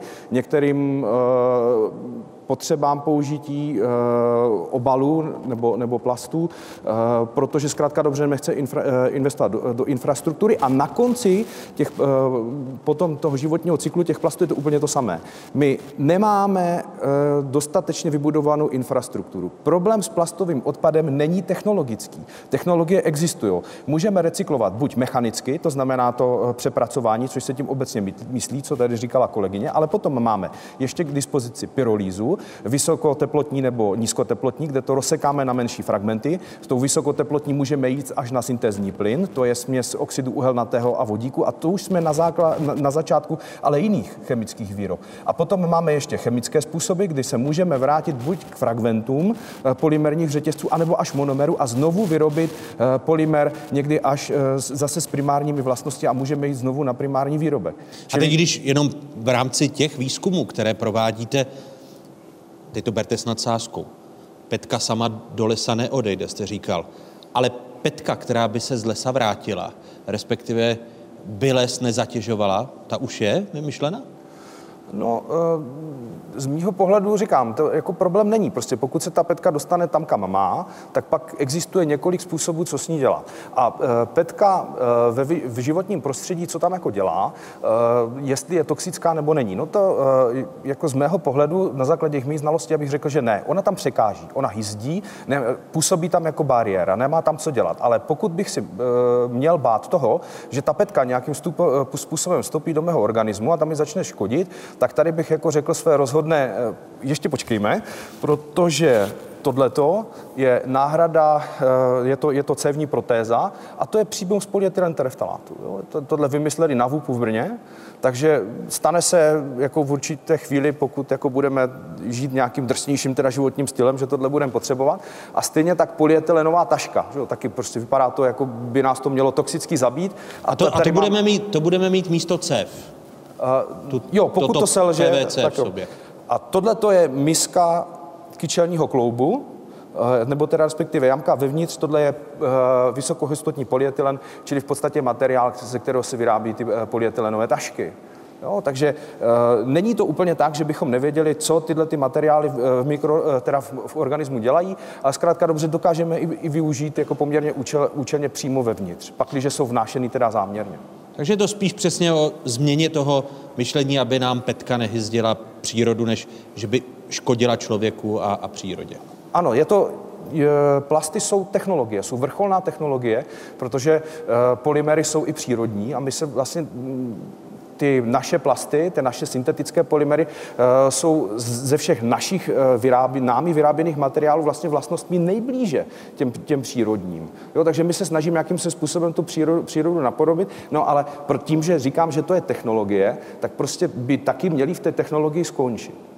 To znamená, prostě postavme si, buďme ochotní investovat do takových technologických procesů, eh, které pomůžou zániku, totálnímu zániku eh, těch plastů a eh, to odložení do životního prostředí zkrátka dobře zmizí. Ne, Když jste to vytáhl z náprsní kapsy, tak jsem si myslel, že už to je to brčko, které má nahradit právě umělohmotné brčko, které bude zakázané stejně jako vatové tyčinky.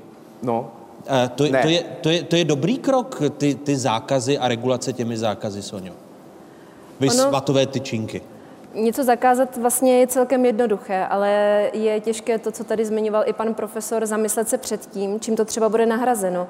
A my v dnešní době máme tendence nahrazovat plasty bioplasty a říkat, že je to ekologičtější, ale neuvědomujeme si, jestli náhodou ta produkce těch bioplastů není mnohem větší zátěží na životní prostředí. Krásným příkladem je eh, česká řepka žlutá pole. Mysleli jsme si, že bionafta bude lepší a zjišťujeme, že v české krajině přicházíme o biodiverzitu. A s těmito náhradami je to velmi podobné. A ono je možná také důležité uvědomit si to, proč to zakazujeme. Máme tady nad spotřebu a nad produkci něčeho, co znamená blahobyt pro naši současnou eh, generaci a spotřebu a všechno chceme mít jednorázové, hygienicky úplně eh, nezatěžující.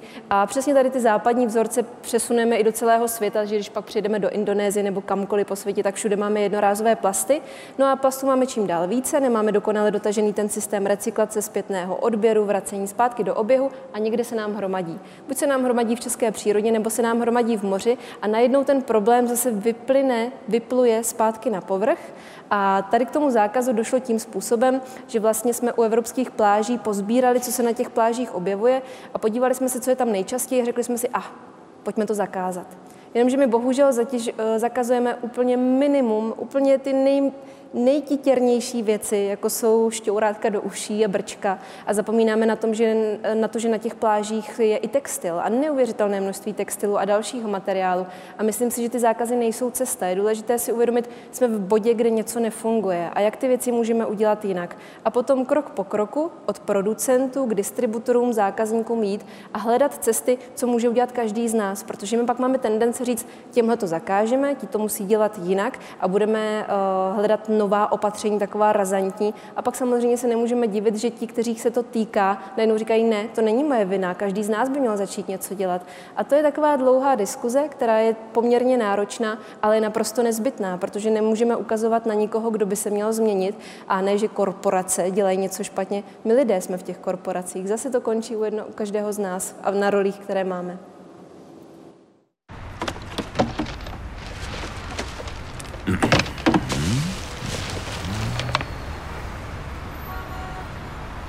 Hmm.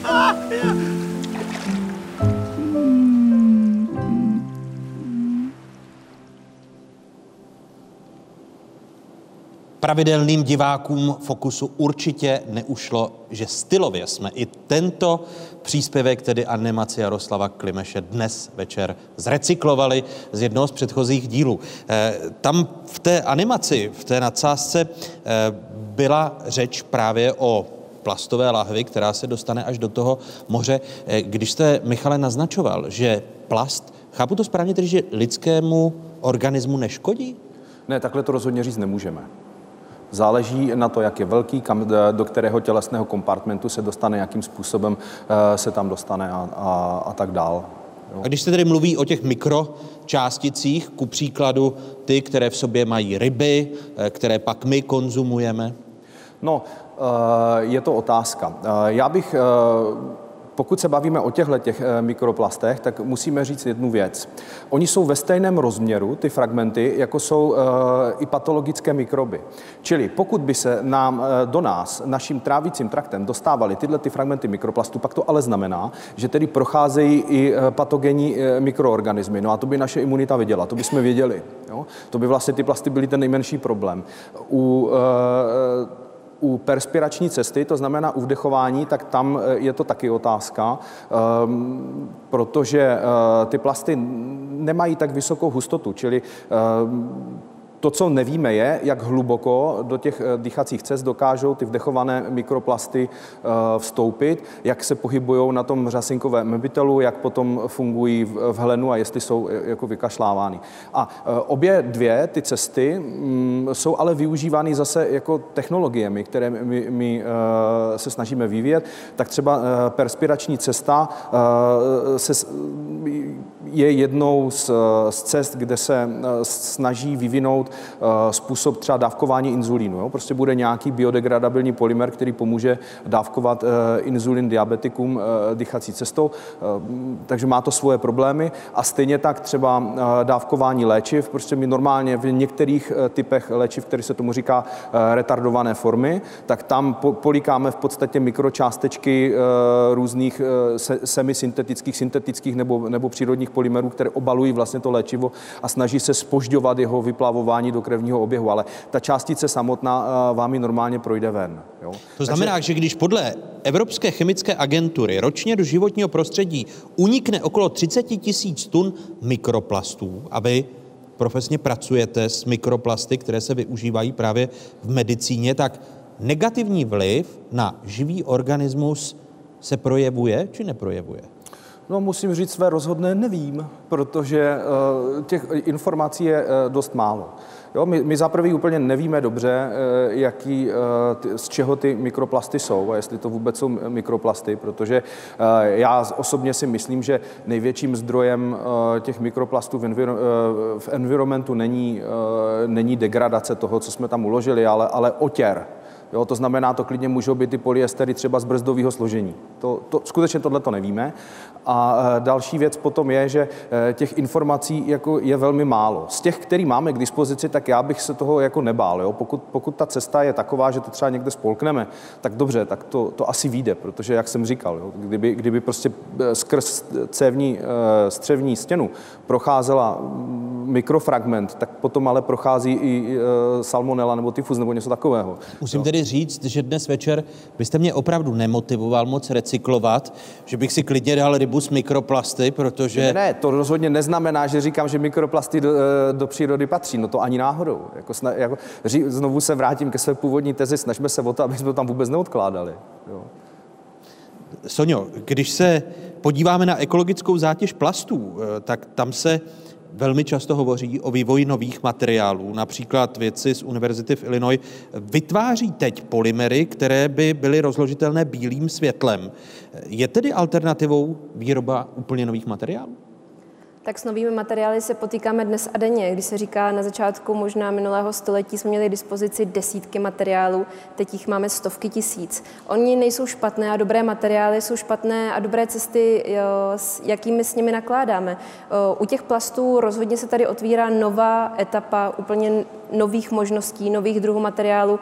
Vy jste mluvil o zahraničních projektech, samozřejmě v České republice máme nové druhy plastů, dokážeme je ale navíc vyrábět třeba z odpadních toků, z odpadních olejů.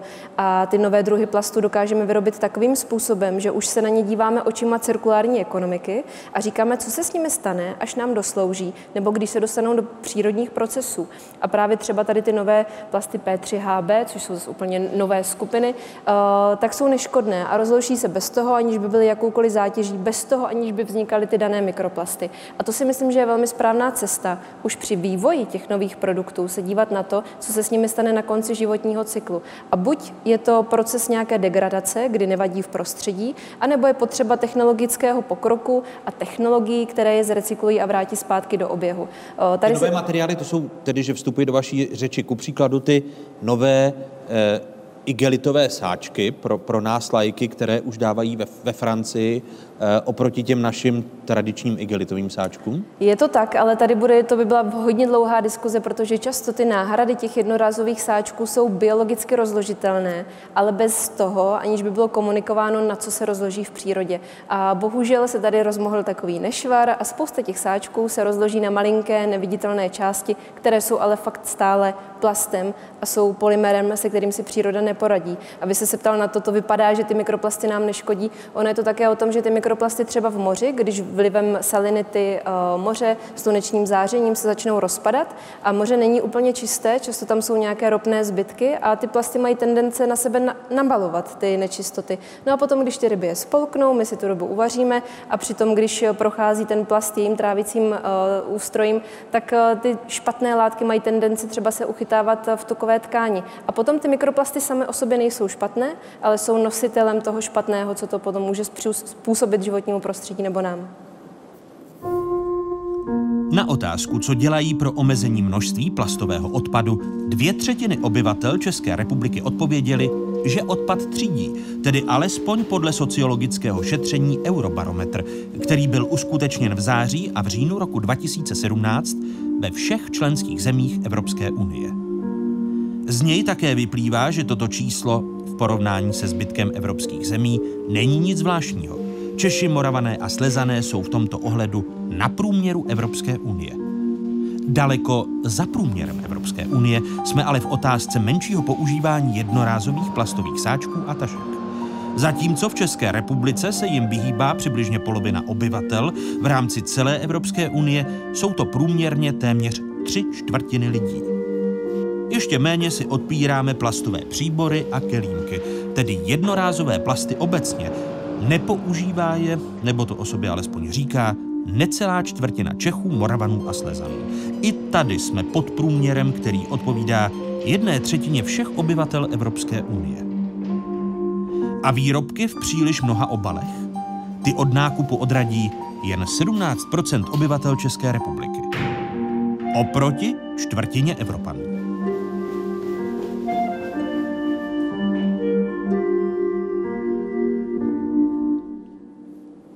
Sonio, když naváží na ten příspěvek, který jsme právě viděli, tak dá se říci, že papír je zkrátka ekologičtější než plast a že když nahradíme ty eh, papírové tašky eh, těmi plastovými, tak se chováme ekologičtěji? Ne. Ne. Ne. To bylo razantní.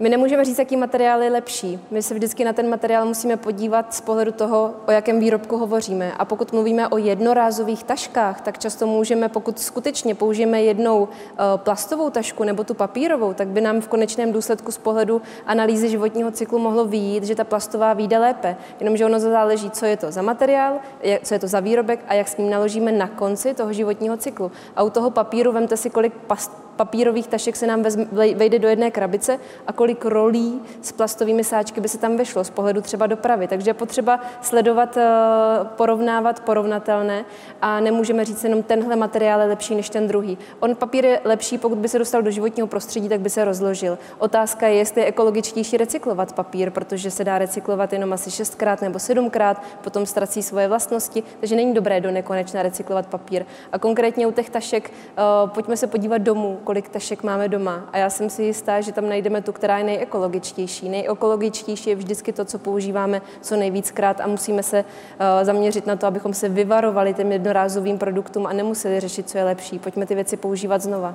Je to to naše pohodlí, které vlastně nám ani eh, neklade tu otázku, kolik energie se i na výrobu papírové, igelitové nebo té textilní tašky spotřebuje a jak zatěžuje planetu jako takovou. Lidské pohodlí je podle mě největší příčinou současné situace.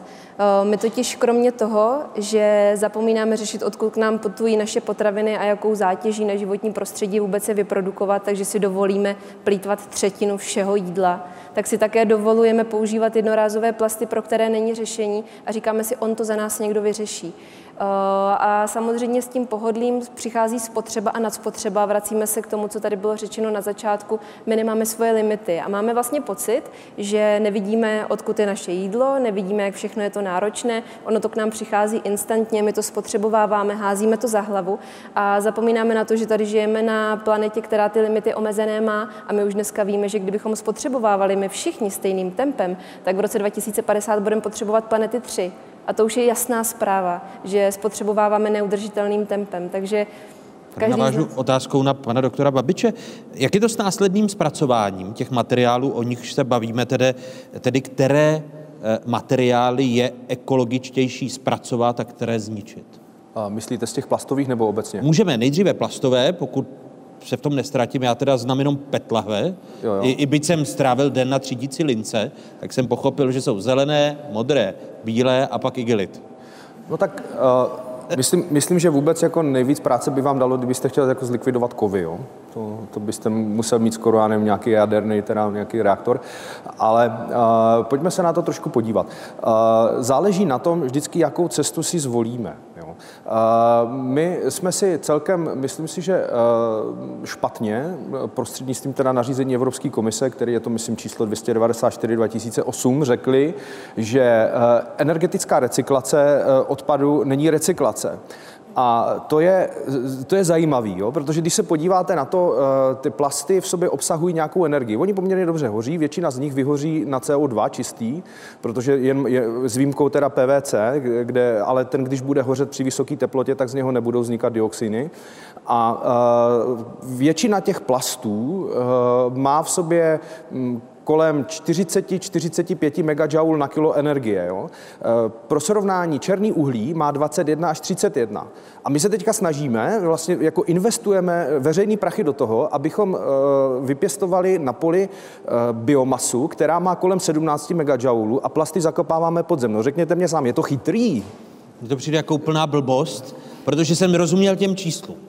Ale to, jak se to... Jo. jo, protože vyprávějte někomu na Ostravsku, že eh, když má dostatečnou teplotu v kamnech, tak mu petkou, když do ní ještě narve nějaké piliny a Bůh ví, co tam dávají. No. Takže... Ne, rozhodně to není na to, že by plasty měly být spalovány v, lokálních topeništích. Jo. Na ano. to potřebujete prostě pořádný jako technologický kotel, který zajistí uh, do, dobrý při, přístup toho vzduchu a zároveň taky to, že když byste ty plasty měl takový, jak bych říkal, že jste to ládoval do toho kotle, tak uh, ten plastový výrobek se vám speče, vlastně jako zateče do toho roštu a tím samozřejmě přidusí to hoření. Jo. Tak, takže, takže rozhodně nepálit doma. A proč děláme tyhle ty blbosti, o, o nichž mluvíte? O té já, směrnici číslo jsem Podívejte zapomněl. se, já nejsem politik.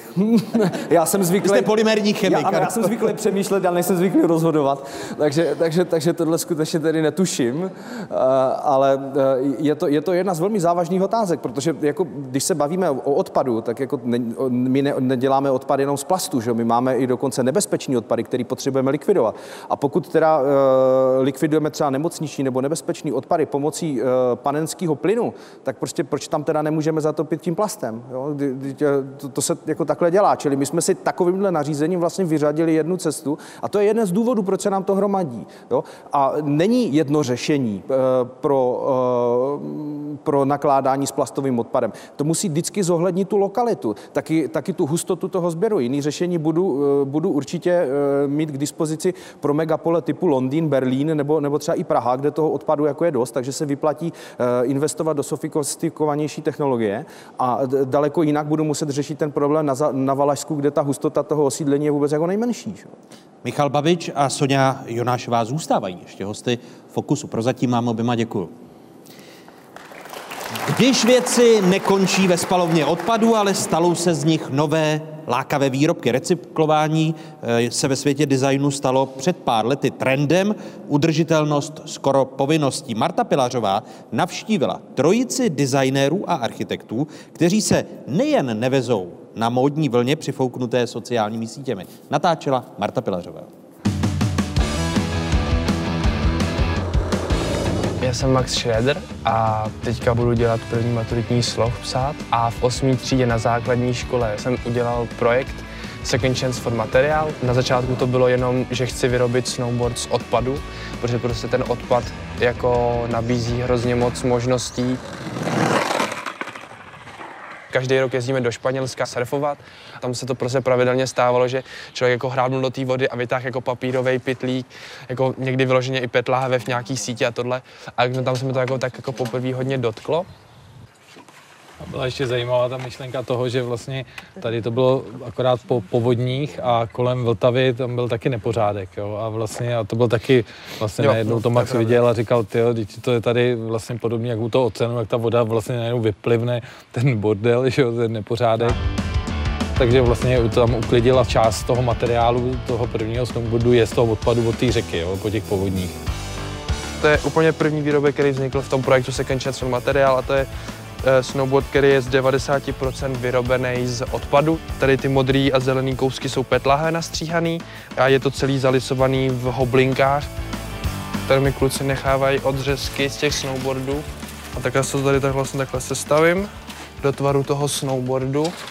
No a potom to tady dosypávám takovejhlema hoblinkama, který zase odpadávají od té frézy. Ono to prostě vyplní ty mezery mezi tím tvrdým materiálem, to vyplní a zjednodušení to vlastně takhle funguje a potom se to v tom teplném lisu všechno, všechno uh, rozstaví a slisuje dohromady. Skatey tady mám, jsou jako poslední modely a to já vyrábím z těch uh, zvíček od Pet Lahví. Takhle to nějak vypadá, ten začátek úplnej.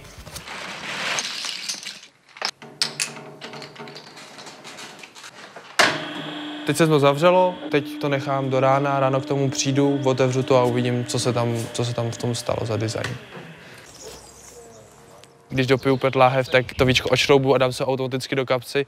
Za začátku to bylo takový, jako, proč já budu to jedno víčko stejně nic nezachrání, ale právě ta mentalita, jak se člověk změní, tak prostě i to jedno víčko mi pomůže k tomu, abych vyhodil ten, ten design.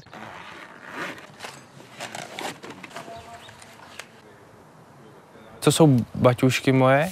Já jsem se inspiroval jednou švýcarskou značkou, akorát, že jsem začal vyrábět z banerů, který jsme tady měli zase plnou stodolu, jako od táty, od mámy, takže to byl tak, jsem tak zpracovával jejich odpad. Jako těch začátků bylo fakt hodně, takže to, tak, tohle je jeden z těch začátků. A Uh, tak prostě pod, tak, pod takovejhle jakoby baťoch, na který jsem vymyslel střih a teď se jako vyrábí takový jako sériový výrobě.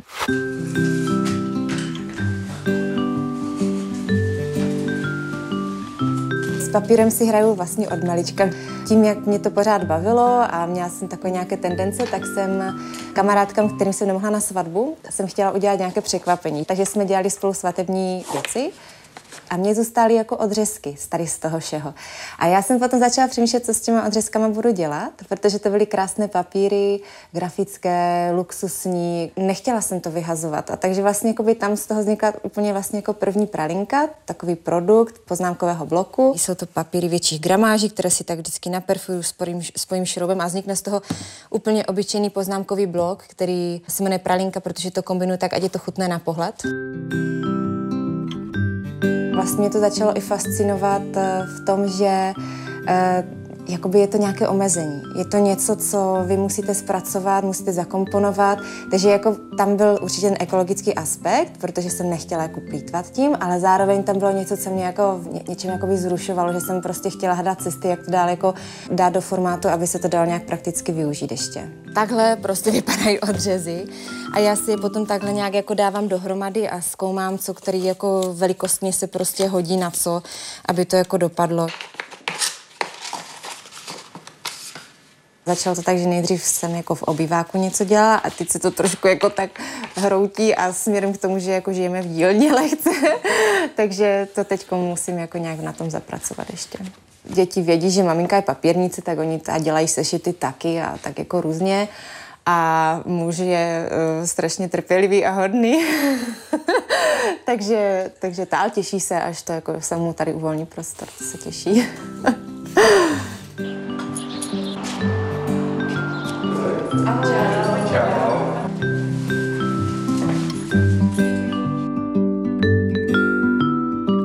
vlastně jako moc nerecykluju, protože já spíš to, co dělám, je jakože bezodpadově zpracovávám, protože já nerecykluju papír, že já ho ne- nedrtím a nedělám z něho znova papír, ale vlastně jakoby z toho papíru, co mám, tak uh, vyrobím třeba z, jako ze starého katalogu propisku nebo zápisník nebo něco takového, že ho jako zase posunu někam jinam.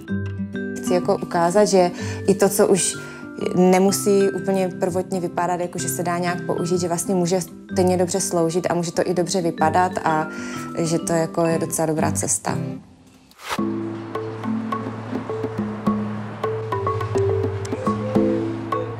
Můj pradědeček, když se bombardoval v Pardubicích, tak se vybombardoval hotel a tak ten hotel tam hořel a on si tam z toho vzal jedno staré okno, který si zabudoval do svého domu a měl tam takovou jako velikánskou, eh, velikánský, velikánský okno do zahrady. Tady vidíme původní stav eh, základní umělecké školy v Zábřehu a v podstatě škola byla zateplená, okna vyměněná a měly se zlikvidovat. Tak my jsme si ty okna dali sem, eh, vytvořili jsme z nich takovou strukturu a tahle ta dřevěná okna jsou vlastně hlavním motivem našeho ateliéru. Okna mají stejnou barvu zvenku i zevnitř, je to taková výrazná modrá. Jsou tady původní ručky. A, jo, jo, všechno se dá otvírat. To cvakáte proto, aby se to nezavíralo. To jsou ty původní mechanismy. Všechno vlastně je funkční. V podstatě tenhle ten dům vznikl jako podle oken a podle toho, že jsme měli ty okna, ale my jsme si chtěli postavit ateliér. Je to funkční dům, my jsme si stejně ty okna koupili a my jsme akorát použili okna z jiné stavby. Ale nikdy jsme nechtěli, aby to bylo jako retro. Jo? Tak. Nechtěli jsme to vůbec uh, uh, jako po staru. Jako, my, my furt jako všechno se snažíme dělat nově, i když používáte ty staré věci. Tady, co máme zrecyklované, jsou radiátory. Ty jsou nakrácený z původního takového jako hada vlastně. To asi každý z nás, těch starých fabrik. Toto je skvělá věc. Po babičce židle s novým jako čaloněním. A to jsou dobové staré parkety, které jsou jenom položené nově, vlastně přebroušený. Je to trošku jako na jedné straně jako naivní, na druhou stranu je to i třeba jako nebezpečné některé věci znovu používat. Eh, Domy stárnou, degraduje materiál, je to složitá věc, ale je celá řada věcí, eh, které v těch budovách jsou kvalitní, jsou eh, vlastně v té době velmi dobře zpracované a my, když je nahrazujeme, tak bychom měli nahradit srovnatelnými, lepšími, nikoli horšími. Když máte starý důvový dveře a nahradíte je papondeklem, tak to není ta kvalita. Jak se říká, jako že pracujeme zero waste, jakože bez odpadu úplně, tak vlastně ta nula nikdy neexistuje, protože vždycky musí člověk to nějak jako zarovnat, aby to z praktického důvodu mohlo dobře fungovat, ať se tam prostě věci netrhají a tak. Takže jako odpad trochu je, ale jako snažím se ho vždycky nějak tak jako minimalizovat. Já normálně na, tom, na těch všech i jezdím, já nejezdím vlastně na jiných snowboardech, než na těch svých. A, a to je jako poslední model a to je právě vyrobený, tady člověk by ani nepoznal, jako že to je nějaký odpad.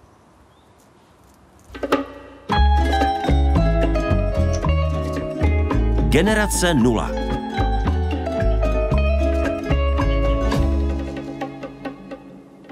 A šestice hostů dnešního Fokusu se ptá publikum. Konkrétně eh, studenti gymnázia na Zatlance a členky a členové hnutí Fridays for Future. Dobrý večer. Dobrý večer. Mé jméno je Vít Springorum, jsem tedy um, z hnutí Fridays for Future a už se nějakou dobu zabývám uh, změnou klimatu a této problematice a čím dál častěji slýchávám o tom, že nám hrozí um, veliká krize. Um, dokonce se rozmáhá po celém světě hnutí, které se jmenuje Extinction Rebellion, um, tedy um, rebelie proti vyhynutí. A můj dotaz tedy na vás všechny uh, je, jestli nám něco takového hrozí, po případě, jestli ano, tak s jakou pravděpodobností a za jakých okolností um, by tedy takováto situace nastala. Pokud dovolíte, asi pan profesor Moldan by začal. No tak to je samozřejmě velmi eh, těžká otázka, ale já jsem, eh, já už jsem několikrát říkal, že mám velké porozumění pro eh, celé to vaše hnutí Fridays for Future a že to podporuji a že doufám pevně, že se to nakonec zúročí v tom, že mm, všichni, kteří jsou na takových pozicích, aby mohli něco rozhodovat, aby mohli o něčem, o něčem eh, eh, dávat třeba zákony nebo eh, velet nějakému ministerstvu, takže to vezmou velmi vážně a že skutečně budou činit taková rozhodnutí, aby ten, ten, ta, ta vaše výzva k tomu něco dělat se, se uchytila. Eva Jiřičná? Já nejsem odborník na to, abych mohla říct, kdy taková krize nastane. To myslím, že tady je fůra dalších lidí, kteří na to odpovědějí daleko lépe než já. Já bych jenom chtěla říct, že to záleží jako jeden krok je začátkem velké cesty a každý z nás má možnost zrevidovat každý náš počin a udělat třeba jenom malý, mm, malé zlepšení nebo trošku větší zlepšení. Ale když se napne mm, každý člověk na této země když dělá trošku, tak to znamená, že to na konci může udělat velký rozdíl.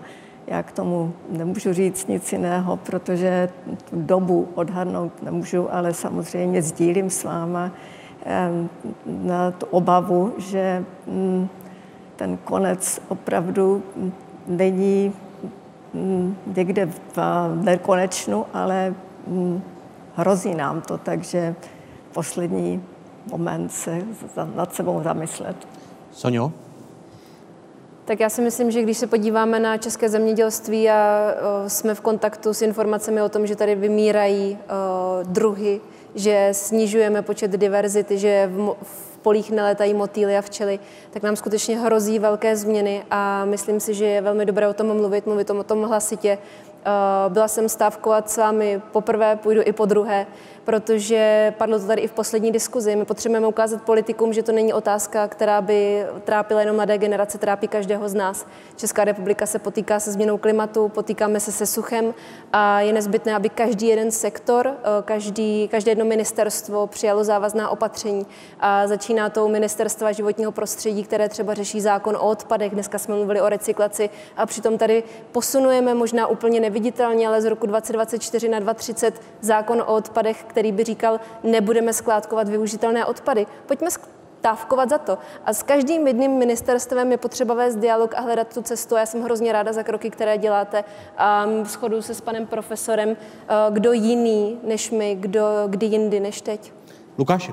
Jo, já taky musím říct, že uh, si hodně vážím jednak vaší iniciativy, jednak iniciativy Extinction Rebellion. Uh, nedávno, jsem byl, nedávno jsem byl dokonce v Londýně, kde právě jsem se potkal s pár lidma z Extinction Rebellion a vlastně to, co je důležité na, to, na té představě vyhynutí, není možné ani tak to, že, vyhyn, vy, že lidstvo může vyhynout. Ale ukazuje nám to jednu důležitou věc a o tom, to, že lidská historie není všechno. Že je to nějaká větší historie, někdo ji nazývá geologickou historií, někdo ji nazývá planetární historií a to je důležité uvědomit si z toho hlediska právě, že jestli na tom horizontu naší historie budeme mít to vyhynutí, tak možná můžeme začít plánovat a designovat proti tomu, abychom vyhynuli. Takže vlastně ta představa vyhnutí je v tomhle zásadní. Radim Tolaš. Já odpovím jako klimatolog. Bavili jsme se tady o scénářích a dneska už existují scénáře, které nám říkají, že ještě v tomto století v některých místech na zeměkouli, konkrétně ten scénář se týkal arabského poloostrova, budou v létě situace, že tam člověk fyziologicky nebude moct přebývat ve venkovním prostředí protože ta teplota už bude tak vysoká, že ten člověk jako organismus to neupotí, aby tam mohl zůstat. Ty scénáře jsou zcela vážně míněné, takže to může nastat, což ovšem neznamená vyhynutí, ale znamená to buď, že tam ti lidi budou uzavření někde v nějakých eh, uzavřených prostorách, které si vyklimatizují, anebo se přemístí někde jinde, kde je prostoru dost. Michal Babič. No, eh, já jsem přízemní materialista, takže uh, úplně se necítím k tomu uh, být jako povolán tady něco radit nebo, nebo něco říkat, ale z, hlediska evoluce bych řekl, že každý živý organismus je nucen si svoje místo na slunci zasloužit a v podstatě každý krok každého toho živého organismu má váhu nebe a očích vězců přísný soud. A ehm, teď do toho v té době člověka moderního teda vstoupily technologie. A mně se zdá, že eh, ten technologický progres velmi výrazně už utekl eh, změnám ve společenských vědách. A krásně to může dokumentovat třeba případ cyklonu B, protože já bych teda očekával, že pokud to na mě někde trhne, tak to bude právě od lidí, jo? protože cyklon B byl do doby, eh, řekněme, za, ve 30. letech byl poměrně uh, užitečný fumigant, ale přesně do doby, než to někdo nasypal lidem na hlavu. Jo?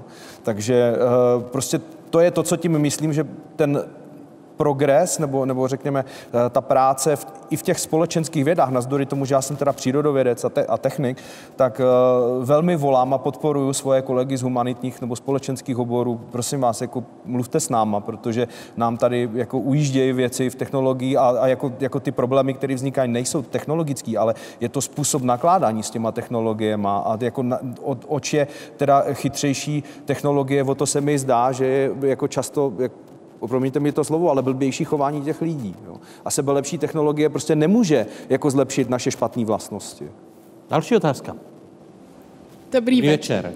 Já se jmenuji Anna Sušická a jsem taky z hnutí Fridays for Future a mám otázku na pana Radima Tolaše.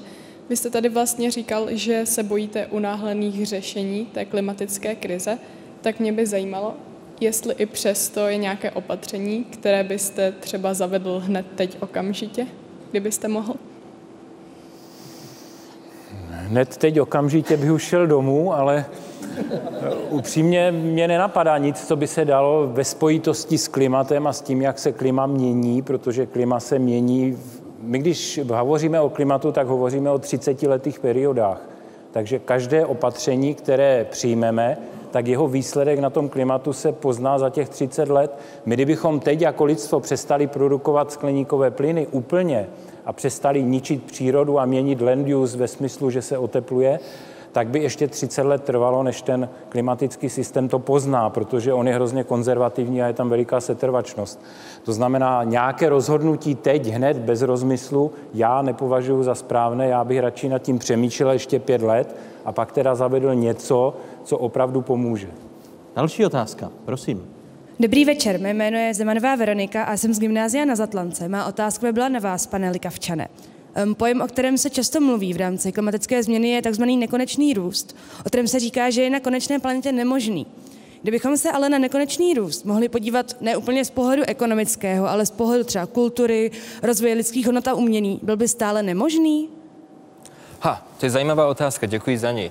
Protože uh, máte pravdu, že z ekonomického hlediska a z ekonomického a ekologického hlediska je nekonečný růst nemožný. Máme sice ekonomickou paradigmu nekonečného růstu, ale jak se řekla sama, tak na konečné planetě něco takového není možný. Každopádně, a já možná tu otázku troška posunu, protože co je zajímavé, dívat se třeba na to, že každá jedna kultura plítvá do nějaké míry. Každá jedna kultura do nějaké míry produkuje nějaký odpad třeba. Každá jedna kultura se raduje třeba a když se raduje, tak toho spotřebovala někdy hodně, jo.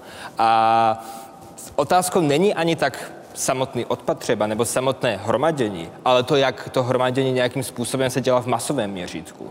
A ta masovost je ten problém. Ne, ten, ne, ne, ne prostě ta samotná, ten samotný fakt toho růstu, nebo ten samotný fakt odpadu, jenomže a právě ta masovost toho. Děkuji. To byla poslední odpověď. Lukáš Likavčan, architektka Eva Jiřičná, klimatolog Radim Tolaš, ekolog Bedřich Moldan, environmentalistka Sonja Jonášová a polymerní chemik Michal Babič. Šestice dnešních hostů. Děkuji vám mnohokrát. Díky.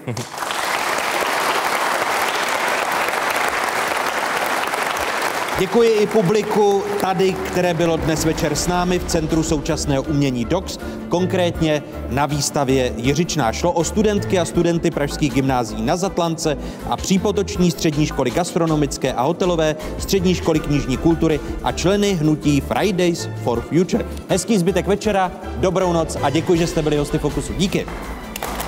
Děkuji.